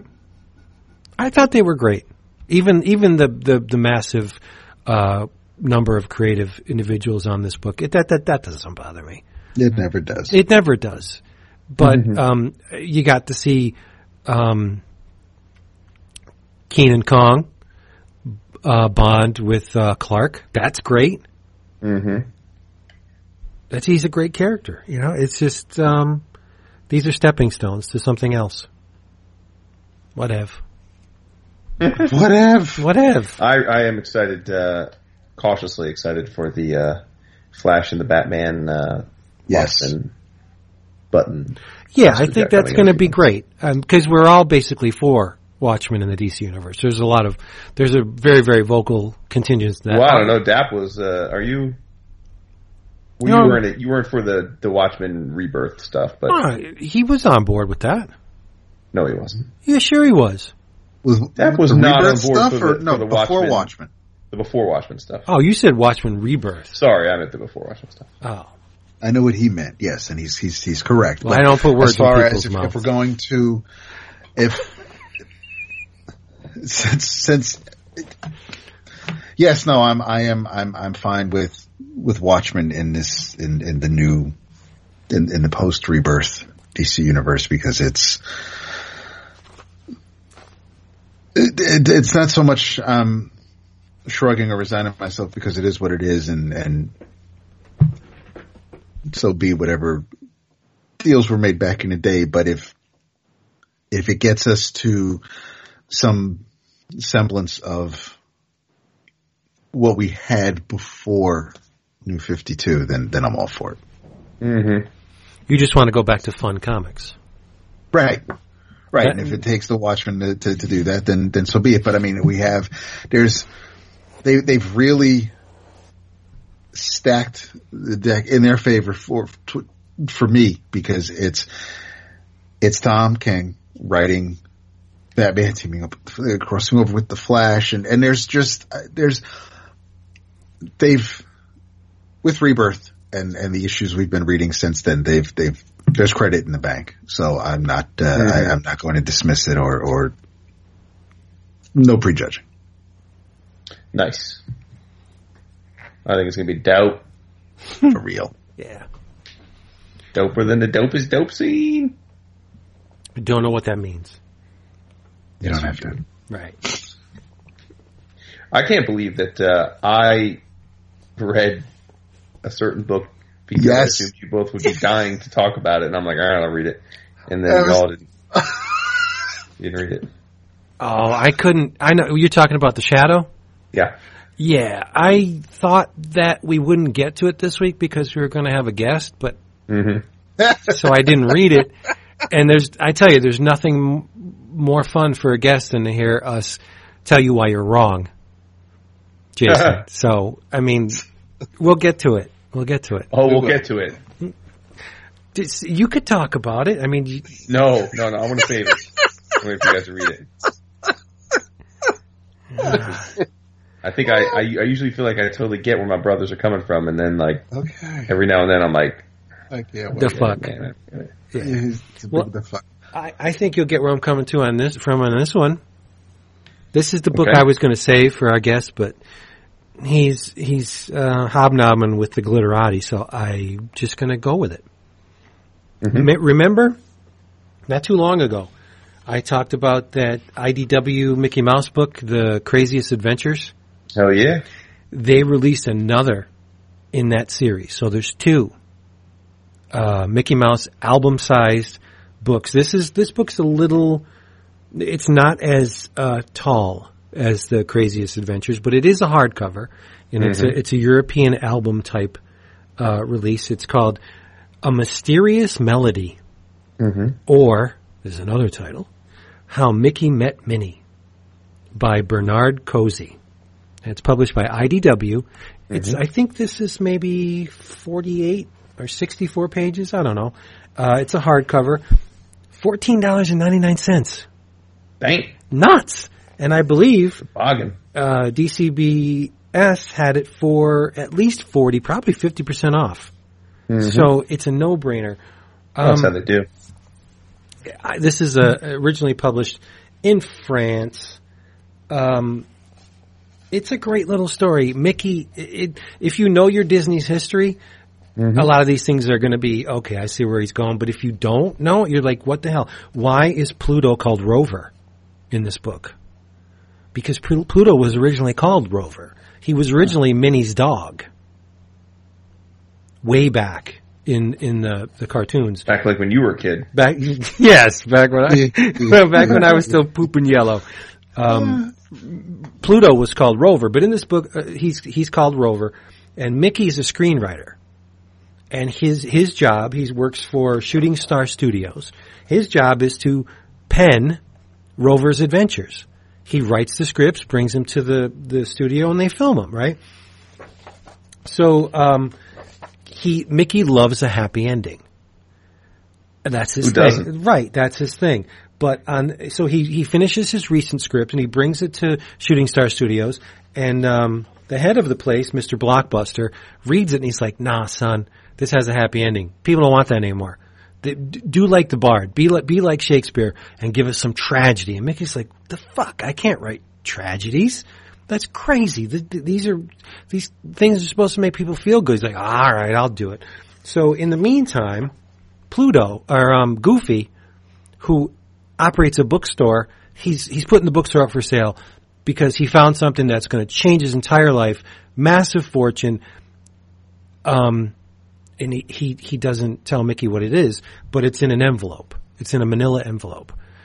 So, um, long story short, along the way, Mickey's on a train going to Shooting Star Studios with his rewrite, and this woman comes in. the the The train has gas lamps, and something's wrong with the lamps. They all go out, so the the, the passengers are in total darkness. Mickey's sitting in the seat. "Eh, what am I going to do? I, I got to tough this out. A woman comes in, sits next to him, falls asleep on his shoulder. He's like, "Wow, this is somewhat awesome. A little bit, you know, um, forward that she doesn't even know him and she's falling asleep on me. Anyway, Mickey falls asleep as well. When he wakes up, he doesn't know this, but we as readers know this. She picked up the thing that Goofy gave him and took it. So th- this whole book, and, and he remembers this melody that he heard. She was whistling something to herself and then she fell asleep. He remembers this melody. You know who it is, right? That fell asleep next to him. It's Minnie. And the, the whole book he's trying to get in touch with Minnie. And the thing that Goofy found was an unpublished Shakespeare manuscript. And, and that's going to give him massive fortune and so he won't have to work ever again. But all the storylines dovetail into the same thing. The person that wanted this, the, the manuscript is Mr. Blockbuster from Shooting Star Studios. And so Mickey's story meshes with Goofy's story, meshes with Pluto's story, and then um, Mickey rewrites the script where Pluto is a uh, an astronaut, and it's neat because the the actual story that Mickey's writing is represented by uh, it's in just shades of red and dot pattern and moire patterns, and that you know differentiates it between the full color main narrative. So Mickey's an astronaut, and this dog Fifi is stranded on Pluto, and Mickey goes to to rescue her. Blah blah blah. Um, this is very different than Mickey's Craziest Adventures. This is more in line with what I talked about. what Was it last week? The Gottfredson stuff. That's more like this. Um, it's pie-eyed Mickey. It's not pupil Mickey, but the way Cosey draws Mickey, he puts the ears a little too far down on Mickey's head, so it's no, it's it's neat to see, but it's different. You know what I mean? It's Yeah. You, you immediately can tell like those ears are in the wrong spot, man. But it's not ugly, and it's not off-putting. Um, and it, the the the drawing style is not like Gottfredson. This is very loose and and very free. Uh, I loved everything about this book. Um, Mickey, there's a mention of Oswald Rabbit in here. Do your Disney history, you'll know who Oswald Rabbit is. Um, and then we get the the whole thing at the end where Minnie names uh, Pluto. She's like Rover. That's a shitty name for a dog. Why don't I have a dog named Rover? Every dog's named Rover. I'm going to call him Pluto. So it's like it's a it's a historical piece and it's a mystery. Um, at one point, Mickey has to keep going back and forth to the studio to to bring his scripts because they didn't have email then, and um, the train there's there's a, a huge bridge, and then you see this this little um, lake down the bottom, and there's a, a ramshackle boat on the lake, and who lives in that? But Donald Duck, and he keeps getting pissed off. Double D. because the he's only in it for like three panels in the whole story, but the, it's like a running gag. The train comes by, wakes Donald up, he pulls out the shotgun, starts shooting at the the train, and it's like it you know it, it's cute that they they managed to get Donald in here when he doesn't really have any bearing on the story. Um, I loved it. Oversized Mickey um, album. The, these are the lifeblood, man. Nice, dude. It's beautifully colored. It's not. It's there's no um, full process or blends in most of it. It's just flat color, but the color seems to have a little bit of a watercolory effect. Like Okay. they're not solids. There's there's variation within the color, but it's not a blend. You know, there's n- this is not computer colored. Um, in fact, if you look close at it, there's a texture to some of the color. Maybe he colored these on like Arches watercolor paper. I don't know. Um, it looks great, and it's very very French. If you've seen any French comics, there's a it's all done in pen. There's no brush at all. Wow. Yeah, so the line, the lines, Really? yeah, no brush. Mm-mm. Huh. It's it's different and it's great. Uh, the line quality is very cool because it's not. Um, there's a lot of human interaction in the line. Like some of the lines waver. Uh, you could tell that it was a human hand that pulled the pen. It's not Adobe Illustrator. None of the lines are perfectly straight or, you know, there's within the thickness of the line, there's a variation to it. It's really nicely done. And, uh, I can't get enough of it. Yep. They're doing a nice job with those. You know, they are. I, I can't speak to the, I mean, I've read some of the IDW Disney monthlies. They're good. And, but this is like the prestige book, obviously, because it was published in a hardcover. So this is a different series. These are the ones that really, like this and Mickey's Crazy Adventure. I love these books. 'Cause you can, they're Yeah. hardcover. You can read them to kids. There's a, there's a, a mystery in it. Um, there's one part where the train Mickey's on passes by this wrecked car. And you don't, like, why would the, the artist do a wrecked car in silhouette in the foreground? It doesn't make any sense. But like 20 pages later, you find out why. So there's a payoff in this thing for uh, very attentive readers. It's fun. It's engaging. It's, and it's not, you don't have to read anything else. It, it, this is the story. Self-contained in this book. Boom, you're done. It's so worthwhile. Yep. Give me more. I suppose you guys didn't have a chance to read either Department H number 11 or Ether number 4. No, but I did get caught up on Department H. Uh, so what, through 10? Yes. Okay. Speak on it. I still have no idea who d- could possibly do this. I have, li- I don't have a single idea. Do you? Mm. Could it be obvious? Like, is it Q? No, I don't think so. Who do you think it is? I'm not sure myself. There haven't been a whole lot of clues, right? All we know No. is that her father was found alone, murdered. Well, we know that they all have motive, but they also are all unbelievably loyal to him. Well, that's the thing. They all have motive too, and it's like, I, I, I, I don't have the sli- and, and you know me in murder mysteries. I, I'm, I'm not the shadow. Like I'm not going to pick out the person. what if she did it? Hmm. I don't see how that could be possible. I don't either, especially because she has photographic memory, but maybe that's, I don't know, maybe that's the conceit. Hmm. I really don't know. I don't know. That's what's part of the fun. I'm along for the ride. I just don't know. He does have me hooked. I like the Yeah. more I like the more fantastic elements of it, like when when they go down to that trench.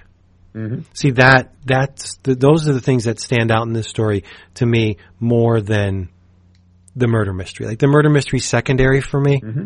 but it's the whole undersea kingdom and the the dangers inherent in being there and the the like those creatures that every issue has a a, a page or two before the story that you know the entomology of or the the the biology of these creatures that he invents for these that I, mean I love that because then that pushes it into sci-fi Oh, for sure. Yeah where it could about it, yeah. it could just be like a a standard murder it would function very well as a standard murder mystery but there's more to it than that David who Well, do there you, definitely is. who do you think did it I'll let you know when I catch up. I'm a couple issues behind. oh okay Well, like in the yeah, because it's I don't remember if it's the ninth or tenth, but we kind of get that she's she's trapped in a little room with the homeboy with no legs, yeah and the water's rising and he's kind of breaking down the history of each of them with her dad, making the case for why each of them couldn't be the murderer, like how they loved him and stuff, and um. You know, it's fascinating because, you know, like you said, someone's got to, someone had to have done it. Right. I mean, And and and they all have a reason other than Jerome. I don't think Jerome has had a lot of re- he's just nuts. Which so maybe, maybe there's your answer. right, but like the the I, if I had to pick someone who did it, I would say it would be um Lily Yeah. because I mean, that's she's the um least likable. she is, but she's she's Mia's childhood friend and she also had a romantic with con- connection. Yeah, I. Um, it's it's he's going to wrap it up soon. I mean, there's not many issues left. May- Wait, maybe there's 24 issues. Yes. 24 We're hours. halfway there. I mean, we still have a half to go. right, but I mean, a 24 issue run that's not a whole lot. No, but we just, I mean, you've read through 10, I've read through 11, so we still have like, over a year worth of story to tell. Yeah. It's not the five year epic like Mind Management was, but No. That went on for five years? yeah. Hmm. Yeah, Close six six trades or six Yep. collections. Yeah. No, it's great stuff, and um, I think it's it's the the thing for me is like the containment suit. That's awesome. The design on that Mhm. thing is is just beautiful. We didn't get a whole lot of that in mind management. No, that's right. That's true. This is him like stretching. Mm-hmm. Oh, it's great. Well, he's very creative. He likes to try different things, you know? Like that Valiant. I didn't read any Valiant this week I didn't either. But I did notice that after that Divinity uh, boat ride last week. I, I didn't have any stored up. I noticed that uh, Britannia is getting another miniseries. Is that good, bad? No, that's. I think it's great, but I'm at a loss. I mean, I may be ignoring the obvious or overlooking the obvious, but that I don't see how Britannia ties into the Valiant universe. That's what I've been saying. Other than, other than, it could be the Vestal Virgins that lead to the Geomancers. Right. That's the only thing I could think of. Mm-hmm. I mean, other than it being just a really well written, well drawn story, it it doesn't. It never really clicked. Like it's not explicit. They don't say, "Okay, Vestal Virgins," and they they groom that that Mm-hmm. that one woman that latches on to um, Antonius, whatever his name is, the the first detective, and and she's a, a witchy woman. That's the only path that would lead me to ever believe that she's gives rise to the geomancers. That's it. Like I, there's nothing else. And yet it's published by Valiant. I don't understand how it all ties in. If any if anyone out there knows more than me, or uh, you know, just please chime in on the Facebook page or the uh, yeah, because it just doesn't. It's not clicking. That's what Dave is saying. David was saying that. Ah, but no one listens to me. I always listen to you. I want to listen to more. No, if I'd read something this week, Wow. I know, I know. You know the um, I I'm consciously trying to throw art and stuff on my Facebook page because I got I have to be totally honest. Facebook is a drag lately Sure. Mm. because it's all it's all doom and gloom. It's all bad shit. Well, But if you try and escape the bad shit, like like my, my wife, my wife, who's a very very smart woman, she said to me tonight, "What's this travel ban thing?" I'm like, "What?" wait, what? Yes. Oh, wow. I said, do, you you don't check out any news? You don't like no one on your Facebook has mentioned this? And she's like, no. I'm like, wow, you live in a bubble. Like that must be nice. yeah. She doesn't. She didn't know what it was, and she is like a hundred times smarter than I am. She just she's insulated Wow. from all this stuff. Well, I don't know about that, but all right, ninety nine. I, and I, and part of me envy envies her because she has no idea what's going on. That is cray, dude. I know. That's bananas, absolutely bananas. Um, well, but I posted a cool thing of a dad and his daughter beatboxing, and the daughter wrecked it. It You- was awesome. Yes. You did. You did. Let's talk about Legion, dude. Go ahead. All right. Well, I thought it might be. So Legion is the new show on FX. It is, uh, I guess, along with uh, Powerless. Probably, we're in a period now where we're getting some very um, orthogonal superhero tie-in shows. I mean, I don't think Legion would be on the short list of of characters that would be most likely to get a TV show in most people's minds. Um, but nevertheless, we we got it, and um, so for our listeners who don't know who Legion is, um, in the comics, Legion is the son of Charles Xavier and anyone? M- MacTaggert. No, Oh no. What? no. His name is David Haller. Oh, okay. Who's who's the mother? Gabrielle Haller. Ga- I thought her. I was thinking Amanda, but Gabrielle. Okay. Mm-hmm. Yep, Xavier uh, hooks up with Gabrielle Haller. She gets pregnant. He never, she never tells him. So Xavier doesn't know he has a son. Um, and David Haller ends up being not only an Omega class mutant, and some argue the most powerful mutant, or at least up there with Franklin Richards is arguably the most powerful mutant. Um, but he also is a paranoid schizophrenic with multiple personality disorder. And, um, it's uh that's a situation. You know, you Yeah. you, you you give you give someone with godlike powers uh, a massive mental illness like that, and it it uh, it becomes a problem. Um, so he um, over the history of the comics, I mean, he's been both an ally and a villain, but I, I think given the massive mental illness he deals with, he's better as a villain. I think. Um, because he's so dangerous. He's it's always very sketchy when he's on the side of the good because you know he's just a, a, he's he's a mental break away from snapping and becoming a problem again. But uh, but he in essence is an omega level mental telepath. He can do almost anything. And the cool thing about him is that uh, every power he can he every personality that he manifests has a different superpower and at different times over his history, he's had more control. Like there was a a run a few years ago, X Men Legacy, where he was the main character, and uh, he actually had like technology, a wristband that allowed him to manifest his powers almost like Ben 10 style without having his personality change.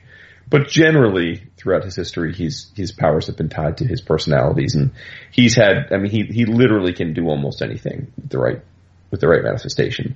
But the problem is, uh, different personalities um, have different moral compasses as well. So, like his three main main personalities are a guy named Jack, who's the telekinetic. Um, a girl named Cindy, who's the pyrokinetic fire starter, and uh, Karami, who's when he's a telepath. But he's done everything from take powers away, teleport. He can manipulate matter like uh, Molecule Man at times.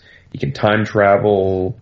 He can uh, be super strong. He can be invulnerable. So he can do almost anything. He's which is neat. You can tell a lot of cool stories with that. Um, but uh, um, I would say he's probably most famous, I guess, for Legion Quest and then creating Age of Apocalypse, which is uh, you know certainly a an alternate.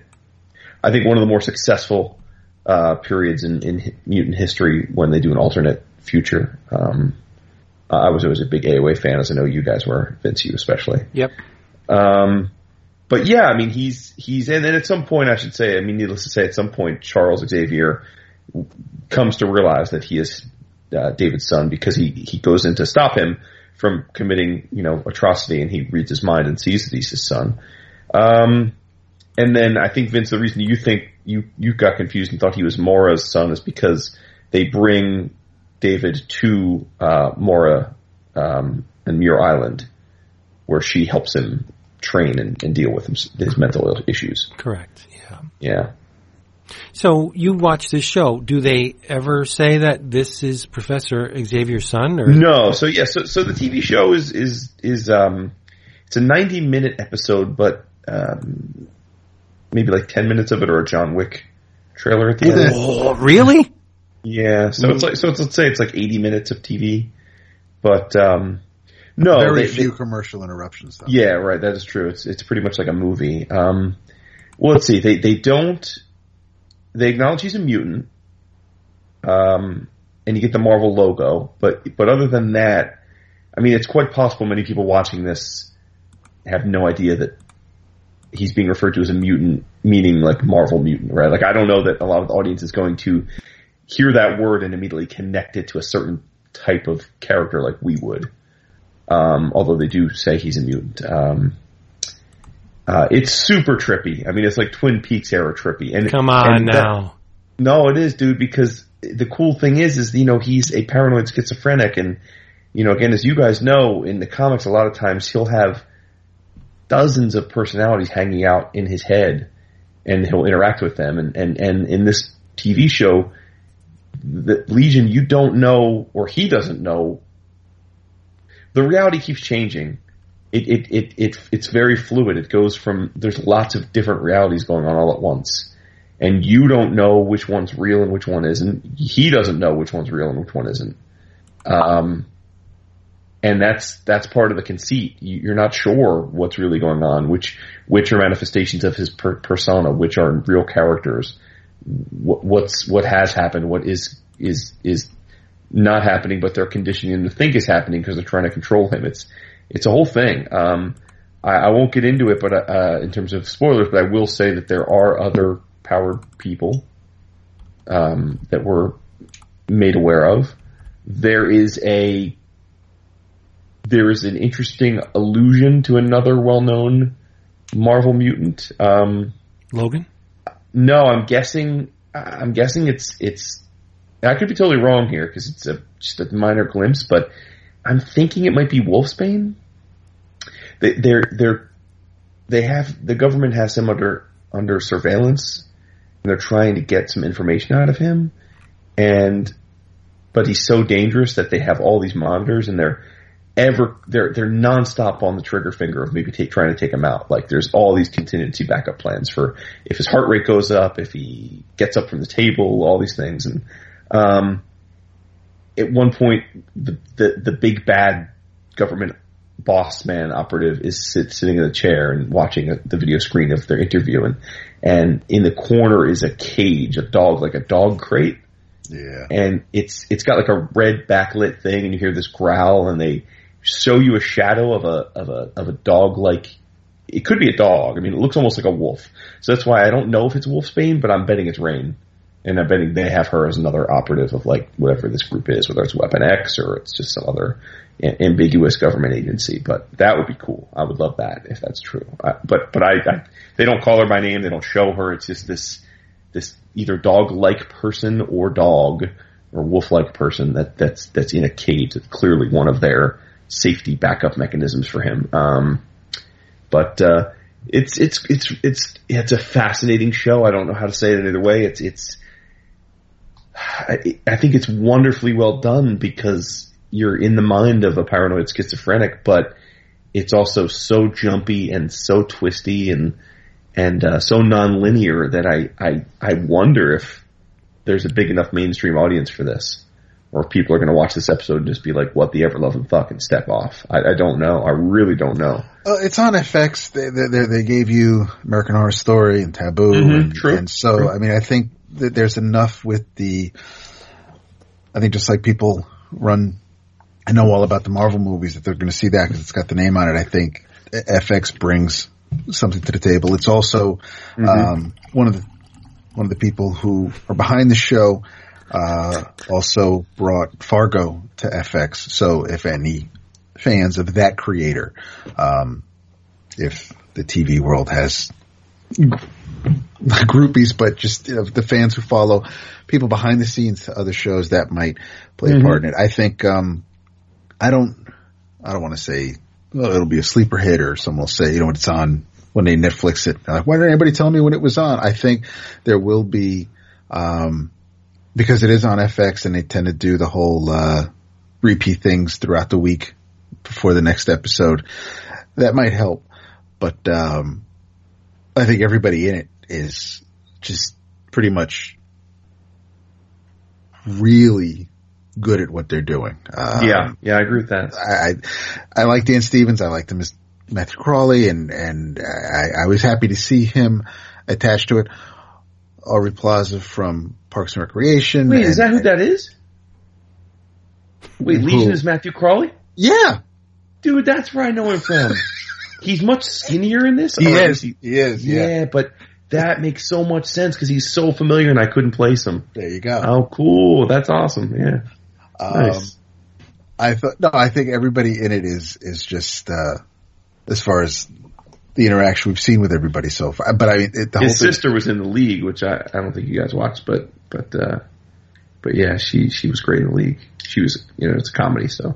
Oh, that's okay. All right. Yeah. Um, yeah, she came to visit him at, uh, was going to give him a cupcake for his birthday. That was, mm-hmm. um, Yeah, th- some of it though is it's you're not quite sure what the timeline is like because they're very uh, early on. They're dressed in in 60s type clothing and Right, and that's right, Some of yeah. the scenery is like 70s, but then when he's at the table, um, being interrogated for lack of a better word, when Homeboy opens up his binder, it's very electronic and and the image Mhm. of uh of David in the binder flickers and and it's it's almost like it's a tablet with the cover. It was just it, it Yeah. it's in a sense it's, it's kind of like Gotham where it's it's they're not trying to show you um iPhones or newer cars or you know everybody's got a rotary phone. They're just trying to make it so that it's not dependent on any sort of Right. of um I, I thought where it ended um really got me amped to see the second episode. Mhm. I uh, the whole thing with the um with being attacked and and fighting back and and the one mutant who just flicking people around and and, and Dude, like a, like, like flies, right? he's just he's swatting shit. He's moving huge boulders and um But like with But- no trouble, Vince. Like he's just like literally like making dudes fly like miles, or like like like when they come near him, he's just like, he flicks his hand and they just literally go flying. Um, yeah, yeah, but from a distance, it's not like he, they don't even have to get close. He just has to, as long as you're in your line of sight or he's aware of you,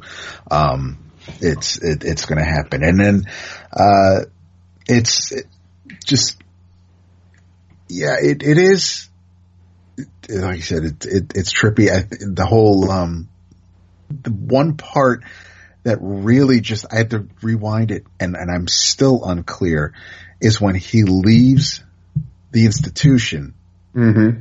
she leaves the institution and she's at the cafe and the waitress walks away and it's him and I'm like, what the, I, so because everything, it, it's, part of it I- I'm chalking up to, listen, it's, it, we're in his head or it's all just insane and, and things are going to make sense as we go along. But that, that was the only part that I was really like, how did that, cause I thought we were maybe just, we were seeing him and everybody else was going to see her.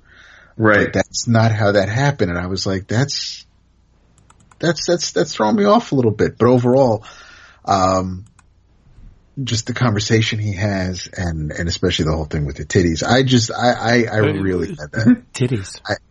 Yeah. this, this conversation with titties, but it's, it's just, no, it, it was, it was really good. I, I did. Vin- what we're saying, Vince, is there's a, a girl that's also in the mental hospital with him that he falls in love with, um, but he, you're not sure, he's not sure. Is that one of his personalities? Did he make her up? Did he not? Um, and then, like to David's point, we think we get the answer at the end. I mean, we think there's a pretty clear answer, but then that one scene he's referring to does kind of beg the question of if that's true, then how could that scene have taken place? So I still think there's a chance that she's a figment of his imagination, but or a part of his personality. But I, I don't. I, but I'm leaning the other way. especially since, I mean, that you had the, the door, everybody was sealed behind. Yeah, the doors were missing. Everybody sealed in their rooms.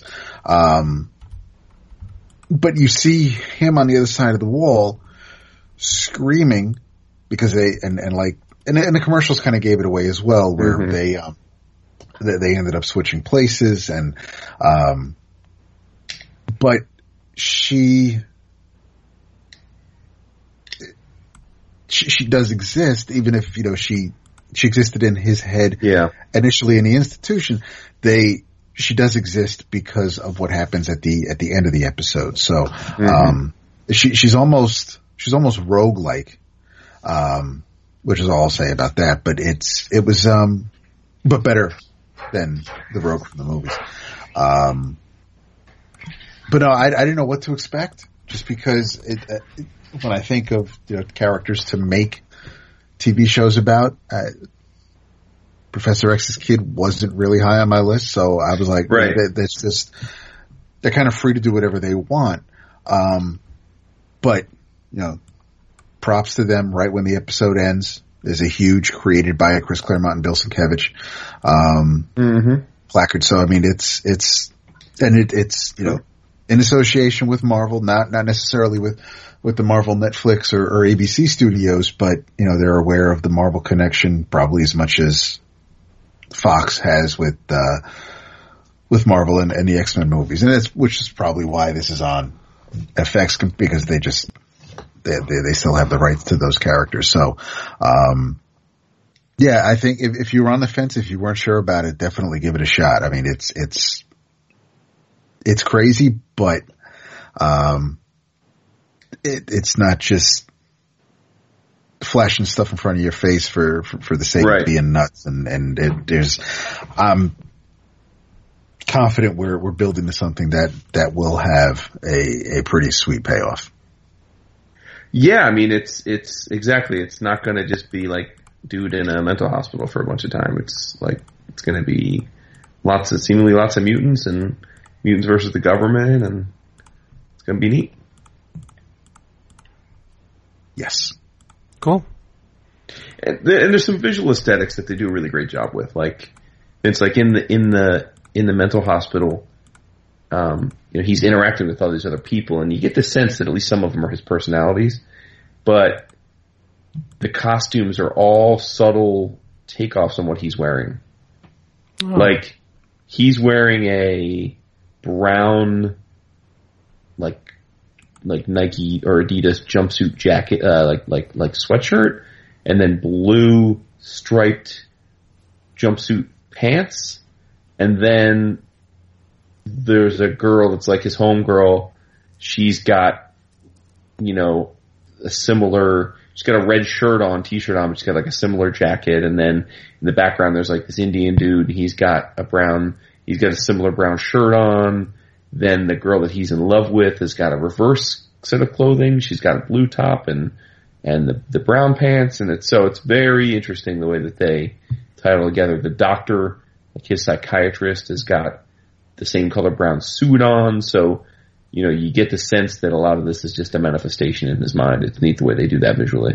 hmm So really well done, well directed. And as I said, I mean, I, I, I, I wouldn't be at all surprised if lots of people watch this because it's a superhero TV show and then are like, what in the hell is this? And, and bounce. I mean, I wouldn't, it's, it's definitely, you know, not a mainstream show, at least not, not completely. So hopefully it has enough of an audience that we get, uh, you know, we get a good season or two out of it. I think the surreal content is going to make me check it out. That's what I was saying. Yeah, but you uh-huh. know what? Where the X Men lose me all the time is when you have a government official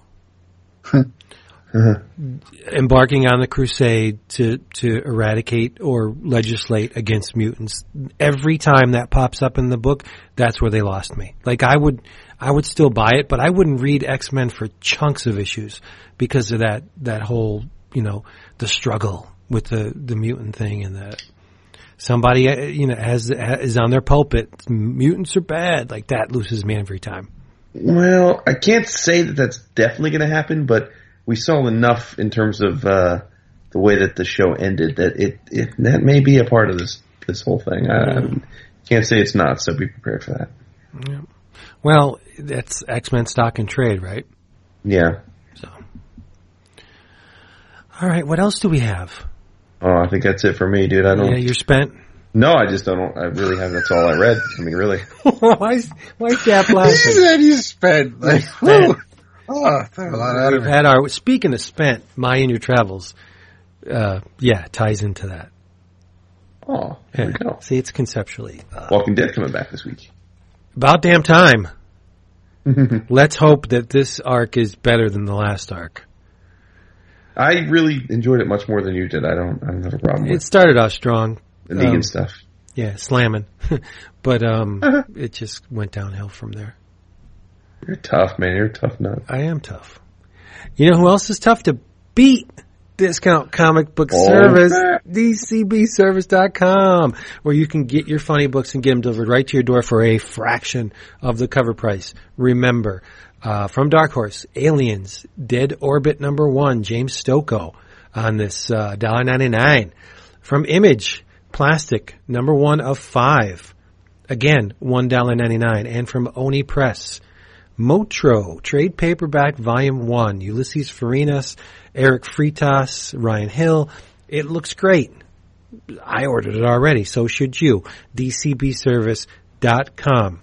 In your travels, ensuring that we get the Imageorama tag for this episode, I have read the trade paperback of The Discipline. Now this Mhm. this may have um, snuck under everybody's radar when it first came out. Um, it is written by Peter Milligan, illustrated by Leandro Fernandez, and the color art is by Cris Peter, who is the uh, evil twin of Kiss's famous drummer. It's a very dirty, dirty story. And Milligan even semi apologizes for that fact in the introduction. He's like, this is a filthy book. There's a lot of sex in this book. There's a lot of nudity in this book, but it's not gratuitous for gratuitousness' sake. I mean, there's a point to the sex in this book. You have, you have two groups of beings. Uh, one called the discipline and their foes are called the stalkers. Um, and they're, they're at war for ages. Um, and the way a discipline member gets initiated, the way that they come to fruition and let that creature out is by there's a vetting process and it is sexual in nature. They have to be pushed emotionally, physically, um, mentally over the brink and that releases something that allows this bestial alien like um, other self to come out. Like there's a woman in this book named Melissa Peak. She's married, you know, she, she, her husband is very successful. And because of that, she spends most of her days just, um, lounging around, going to, to museums. She's bored, right? The husband works a lot. She's sexually unfulfilled because hubby's too busy trying to be successful to pay her very much attention. In steps Orlando. This Uh, Orlando. Orlando, this androgynous guy, eh, very pretty, but not so much male pretty. There's a female male component to the way he looks, and and he latches onto her immediately. She's she's in the museum looking at Goya's painting of Venus and the satyr, satyr, and um, that's that's a very sexual painting. You got this big wolf satyr being creature, you know, sexing up a woman, and the stopgap is released, and she gets into his um, clutches, and and he just bangs her out over over you know leads up to him banging her out, and when he does, mm-hmm. she becomes this. Have you seen Prometheus? Right, mm-hmm. the xenomorph at the end, the very slick kind of head, arced. You know, she, Right. she's she she's human esque, but there's some of that xenomorph in her too Okay. and and she so she becomes discipline, and the discipline can commune with the older, ancient discipline members. They they in, they get this needle, claw-like needle thing, and they they inject their eyeball with what looks like absinthe. It's green, so I'm just thinking Okay. it looks like absinthe, and they go into this other consciousness where they can commune with these elders, like, and wherever the elders are at the time, ancient Rome, like their, the way they speak conforms to their location. It's really cool. Long story short, the stalkers do much the same. They recruit people, but they aren't as, um, they take a slightly different approach. They inhabit the bodies. They, they suck the life form out of, they can jump into bodies and they're bestial in nature. It's a really good book, but it is filthy, man. And, um, I'm surprised Jason didn't pick up on, excuse me, I, I, I was unaware of this. but the art, this Leandro Fernandez, if Yeah, you, uh, if you didn't know better, you would think it was Eduardo Risso. He drew a bunch of uh, Punishers. Yeah. And X Factor too, right? Oh, really? I feel like so, right? But I mean, there is full frontal in this. It's both Frontal, frontal nudity or nudity? both, both. All There, there's a I can there's, only have half that. no, there's a bondage um, element to it. I mean, it's very violent. It's very sexual, but um, I like. I don't know if this book is coming back, but at the end, I mean, it's open ended. Mm-hmm. So I'm hoping that it does. It's it's. I loved it, but I love. I mean, it's horror. It's and it's it's very sexual. So this is right up my alley. Um, I think Jason, you would you'll really like this. And the trade was only Sounds like it. the trade was five bucks. Nice. Yeah. Image, you know, there's some sleepers at Image if you dig, Mm-hmm. Got digging them crates. and the discipline is one of them. I think. The discipline. All right. Yeah. I might have to get up on it. No safe words in this. There's Mm. there's no safe words. I mean, It's a very uh, fitting time for you to review this with uh, with um, the next uh, part two of the uh, of the Fifty uh, Shades of Grey. Fifty Shades coming out. Yeah. Yeah, I didn't, see, I didn't see the first one. Nor have I, but I have no desire. a lot of dudes are loving it because their wives are going to come home randies. But Oh yeah. Yeah. The- Well, that was the thing when the books were coming out, right? There was. a- Oh, yeah. Yeah. Thank you very much. the I remember seeing ETF around the world. pages. Yeah, I don't need that kind of kind of. Speak for yourself. You're looking at There preview were, uh, pages of this? No, there were. I remember now that I've I've seen the cover. I remember seeing preview pages from in some of the older um Yeah, that's Melissa books when they the were- cover. yeah when they She's were um she's cute. Real real small breasts. I mean, she's not. This isn't Power Girl. You know the the the the the bodies in this book are very very real, men and women. And it even goes back to Julius Caesar and Cleopatra. So there's a historical hook to this book too. oh, you're all about the history tonight. Not really. Nice. It, you know, seeing Cleopatra all bent over and naked. It works. Naked. It works. Naked. Yep. Well, what do you have? Uh, damn. Um, You can suggest something I'm going to suggest something Other than- I, other than comics if you wanted to, like a TV no, show. it'll be it'll well we we're, we're already telling them to check out Legion. Um, I'm probably going to watch Flash when we're done tonight. Um, maybe I'll get to see Passengers this weekend. I'll um, So good. I'm going to say, well, I have I have two issues of Moonshine to read, but I'm going Mm-hmm. to suggest Thanks to Jason, I ordered that trade this month. Nice. Yeah. Yeah. Um, since I did not read the Batman and the Outsiders prologue setting up this Justice League of America Rebirth, Mm-hmm. I am going to read this Justice League of America Rebirth number one issue. um, I have it too. I didn't read it yet. just just to see if I am missing or if I if I lose anything by not Mhm. reading the, the setup leading up to it. I mean, I, I it's Batman and it's Lobo, so I should be right? all excited for it. But um, All excited.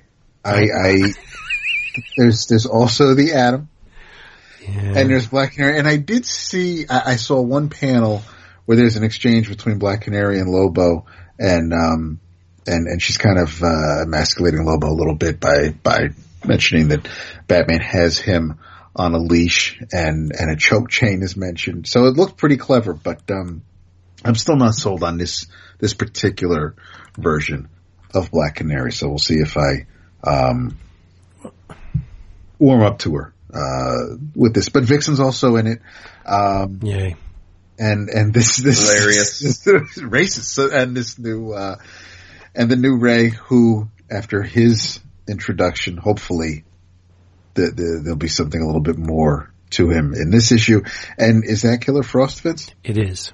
Okay so yeah so that's um Fresh out of Justice League Suicide Squad. Isn't See? that isn't that odd how that happens? it's, it's like I should have read that um who who's uh doing a bang up job on uh in the Flash TV show but the um yeah and it's it's uh written by Steve Orlando, and uh, Jan Reis is your penciler. Um, Joe Prado and Claire Albert are your anchors. so it's it should be very attractive. Um, but yeah, that's It is attractive. You know? I'm looking through it now. my, I did in your travels is something that I can't recommend to say that I've read it, so you should enjoy it, but we'll all go along for the ride together. Mm-hmm. Yeah. I really don't. that. I don't like Vixen at all. Yeah, I understand Like- that. Ever or just Never. I mean, Never. the troll stuff. No, never. I've, I've never liked Vixen But why is that? because it's an obvious cop on Wolverine. Even the costume. The No, the obvious cop is Timberwolf. But yeah. shut your filthy mouth. all right, dude. Y'all, y'all are crazy. Sure, his- Timberwolf. What? Y'all are nuts. crazy.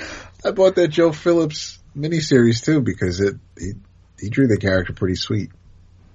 Hell yeah. Right? Fucking Legion, man. Says the guy that, that read Larfleeze Volume 2 last week. Oh, so good. Wait. What? It's it was so good. So good. Mm. You don't understand, bro. You just You don't even know, dude. You You don't, don't even know. You don't get the Larfleeze. That's okay. What? You don't even know. All right, in your travels, um, start reading if you haven't already. Two wonderful graphic novels. Two. Two, yes, two. What the fuck? What the fuck, dude? Why you don't step on me, dude? Damn. Uh, the first by Image Comics, Please no steppy. Go ahead. story by Santiago Garcia, Ooh, what is this? art by Mr. David Rubin. Oh, okay. Oh my god! No, I know. I, I'm, that meant I know where you're going with this. Santiago Garcia and David Rubin unite to bring forward the myth of Beowulf. Yes, they do. It's uh now this is this is not going to be eligible for my favorite OGN because it is a reprint of a work they did in I believe Spain um, a few years ago. But uh, given David Rubin's rising, rising star, they translated it into his English and uh, put it out this month. Um, but uh, nevertheless, it is a sight to behold, and uh, and you all need to get up on it qu- with the quickness. I thought we were going to read this for next week. We are. I'm, so I'm Oh, telling people Okay. in your travels, get on it. Mm-hmm. Okay, Gotcha. and then You're very the other- stern with me this week. No, I'm not. I'm not. I'm just trying to keep you on track. What's the safe word? And then the other one I need you to read, which is by Dark Horse, with a forward by Mr. John Arcudi, Mm. giving him a lot of love. The writers, Herman Melville I know him. and Christophe Chabouté, Ooh. with art by Christophe Chabouté. I am, of course, talking about. Moby Dick, Moby Dick. which I am beside myself with glee. I think you know what the intro song for next week's going to be. This Dick? Oh, Moby Dick, Dick, Dick, Dick. Oh, nice. Okay. Led Zeppelin. Oh, I didn't even know they had a song. Oh my god, dude! I don't know if I can know I can be friends with you anymore. Dude, I know very little about Led Zeppelin. really, MC Cokehead does not know Moby Dick. Dick. MC Cokehead, how racist are both of you? this is an elderly gentleman at this point, and he's not a cokehead. I mean, he smoked a little weed in his day by his own admission, but who, who hasn't? Damn. Coke La Rock. No, oh, and one other thing. Um, in your travels, because speaking of this, uh, the reason I said I was Coke La Rock this more uh, this intro is because Netflix put out a four part documentary called "The Evolution of Hip Hop." I Uh, saw by- that. Yeah. By Shadrach is the uh, is the the uh, the the the man behind it, the interviewer, the producer. Um, it's amazing. It's amazing. If if uh, if you're at all a fan of hip hop and the history of it, and it's certainly in the same uh, in like the same sphere of influence as uh, as Hip Hop Family Tree. Um, Mm-hmm. but Shadrach has just amazing. He, he gets interviews with with an amazing number of the of the most influential people in, in the early hip hop scene, and uh, and it's presented in a really balanced way. Like, for example, when they tell the story of uh, of the Sugar Hill Gang, they don't pull any punches that most of the other great MCs and DJs at the time thought it was a total sellout piece of shit. Um, or the fact that many credit DJ Hollywood as being one of the first big MCs, but a lot of the OGs think that's bullshit because he rapped over disco and hip hop was in their minds a direct um, uh, Reaction. reaction to disco, right? Yeah. To be different than disco. So, so it's it's pretty cool. I mean, they they, they don't pull any punches, and um, but it, and it's very it's it's four episodes, but it's very concise, and uh, I would say the first two episodes are, are, are particularly engaging, and only I only say that because um, it's where it gets into the real roots of hip hop, and then it kind of jumps into the stuff that probably is more familiar to people because it's the point when hip hop becomes really popular, and you, you know you get the you get the obligatory Run DMC and the Public Enemy, and then and then you get the fourth episode. The first three episodes understandably focus on the New York scene, and then the third, the fourth, and and uh, final episode of season one goes to the West Coast, and you you get a sense of of how the West Coast hip hop scene started, and uh, you know you got uh, you got MC Eiht and Ice T and Ice Cube, and uh, it's it's great, man. It's just it's obviously a subject near and dear to my heart but um, but I thought it was really well produced, well well paced. I I put one on randomly the other day because it was in my queue of things to watch, and I ended up sitting and watching all four o- for four hours. I, I didn't.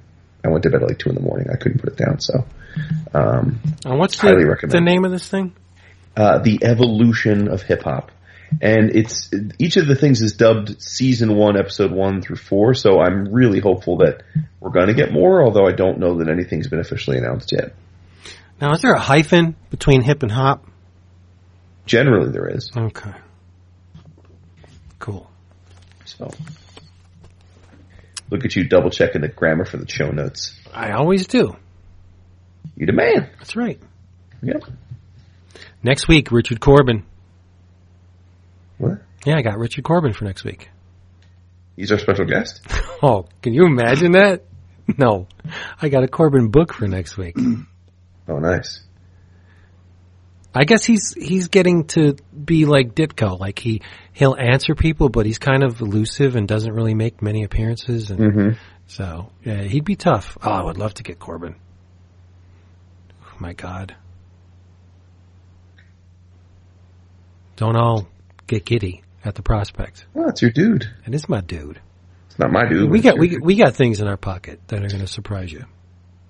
So We do. We got someone in the fourth chair next week. So, so Raph, rest in peace. yeah, Enjoy your Facebook jail. Don't listen to next week's episode.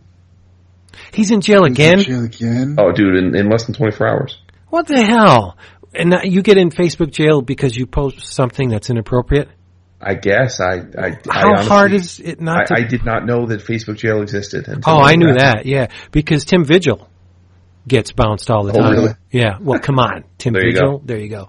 But no, I, I. Why would Raph post something that would he knows is going to get? I think he's got to want to get in Facebook jail at this point. Like that's his thing. I'm in jail again. I do not know.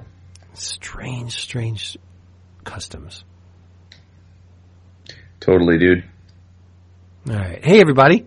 Thank you for being here with us um, yet again. MC uh, Coke Fiend thanks you. We all It's thank folk fiend. we all thank you. And as always, say goodnight. David, Wow, that was quick this week. wasn't it? Good night, You're way too quick. David. Wait, I don't know if you've picked up on this, but dead air upsets me. Yes. When nobody says it, Oh anything, yeah, it just bothers me. And Yeah, if a little bit um, of an inside peek, when David and I did bullpen bulletins, the reasons, one of the reasons why, other than my laziness, that the episodes would come out so infrequently was because I would edit every chunk of dead air out. Like I would physically go in and just delete Yeah, that's every. just crazy. It is. It is. It's nuts. But and and um, it also works against us. Work with. No, it also worked against us because it doesn't make for very natural sounding dialogue. You could tell it's been altered. I don't know why I did it, and I don't do it anymore. Often. Yeah. So, so yeah, come back if you um, liked what you heard. Leave us a review at the uh, the iTunes or something similar, and we'll be here waiting for you. Mm-hmm. Yeah. Every time you say Flash, I hear ah in my head the goddamn Queen thing. Mm-hmm. It's been that way since that stupid record came out, and I hate it. But Yeah. I oh You didn't like that movie? I didn't dislike the movie. I really hate the soundtrack. I think I think the, the the the stuff that Queen did for that movie is just terrible. It's terrible, mm-hmm. terrible. To you know, a world class band like that kicking out shit like they did for that soundtrack. I know I know mm-hmm. a lot of people like it, um, love it actually, but I I really don't like it. And I love Queen. It's just that that record sucks. I would rather listen to mm-hmm. Hot Space than the Flash soundtrack, and that's saying a lot because Hot, mm. Hot Space is garbage. It's a mess. It is. Have you ever heard it? Yes. For real? You're just not shitting me? I'm not shitting you out, dude. No, it's all good, dude.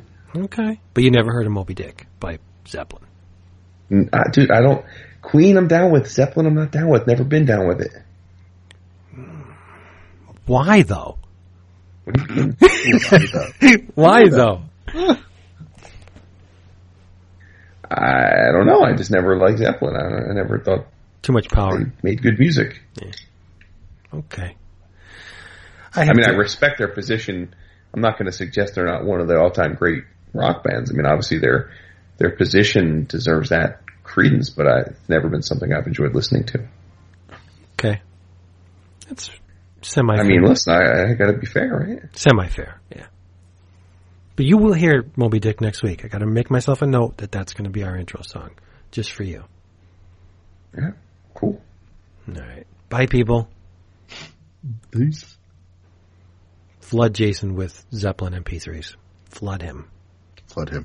Yeah, because uh, it's so hard to find Zeppelin music if I wanted to. so difficult. But but for only if I had access, I'd be more of a Zeppelin fan. Yes, it's true. I mean, I like him better than Insane Clown Posse. Oh well, that's Yes, I won't even dispute that. Come on. I like him better than the Who. Dick. No, no, that's wrong. That's, see now, now you've that's just like dick. no, that's wrong. Uh, I like them a lot better than Iron Maiden. And we're done. I don't know what I, would, really, I could. I honestly couldn't name one one Iron Maiden song. I have no idea. David. Um, I don't think if you, I, I don't if you played me ten songs, ten heavy metal songs, and said which ones were the Iron Maiden songs, I, I doubt I could tell you. regardless of our love for Iron Maiden, Zeppelin versus Maiden. There's, Well, come on, There's I mean, really only one choice there. Yeah. Yeah. Come on, Come on. love you, give you a big hug, but You're you, you'd be talking crazy, Bill, You're- if you said uh, Maiden. Yes, because you've never spoken crazy. No, This is the guy who Zappa is the goat. high exalted mystic ruler of everyone. Yeah, that's right. Let's go. Let's, we're done. R. Kelly for the win. MC Coke Man forever. MC Cookman, you're so racist. How does it have to be? With, how is that racist? I don't even know throws just. some MC and implies cocaine. But he, Coke you, La Rock.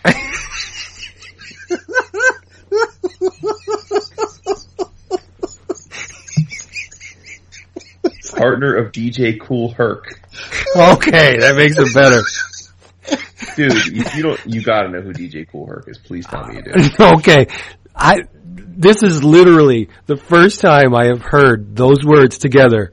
DJ Co-. Herc, and I don't know who you're talking about. Dude, it, which, you know what? This shows that you have never read a page of Hip Hop Family Tree. I have read it, the first, the whole first thing. Then you fucking know who Kool Herc is. No, I, I, I don't. I just, it's not clicking. Dude, it's part, it's, it's, it's, it's the, again, it's, if you read Hip Hop Family Tree, it's there. it's there. It's Don't understand. right there. Well, no. Okay. Dude, Maybe, dude, maybe I wasn't paying attention. I don't know. Herc, Afrika Bambaataa, Ah, him I know. and Grandmaster Flash Bingo. Did a nice little the duet with trio that Zombie. started hip hop. or blunt. Okay. God damn. Educate yourself. We're going. I don't know what's worse, your wife not knowing about the Muslim ban or you not knowing who Herc is. Yeah, I, th- I think the Muslim Loose ban is worse. I'm not sure. I yeah, I am.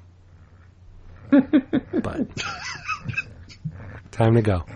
Bunch of savages. yeah, E- eating our own shit. You know. Right. Deplorables.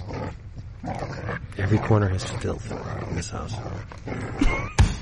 We're gone. Say goodbye, please. Bye, please. Tifa.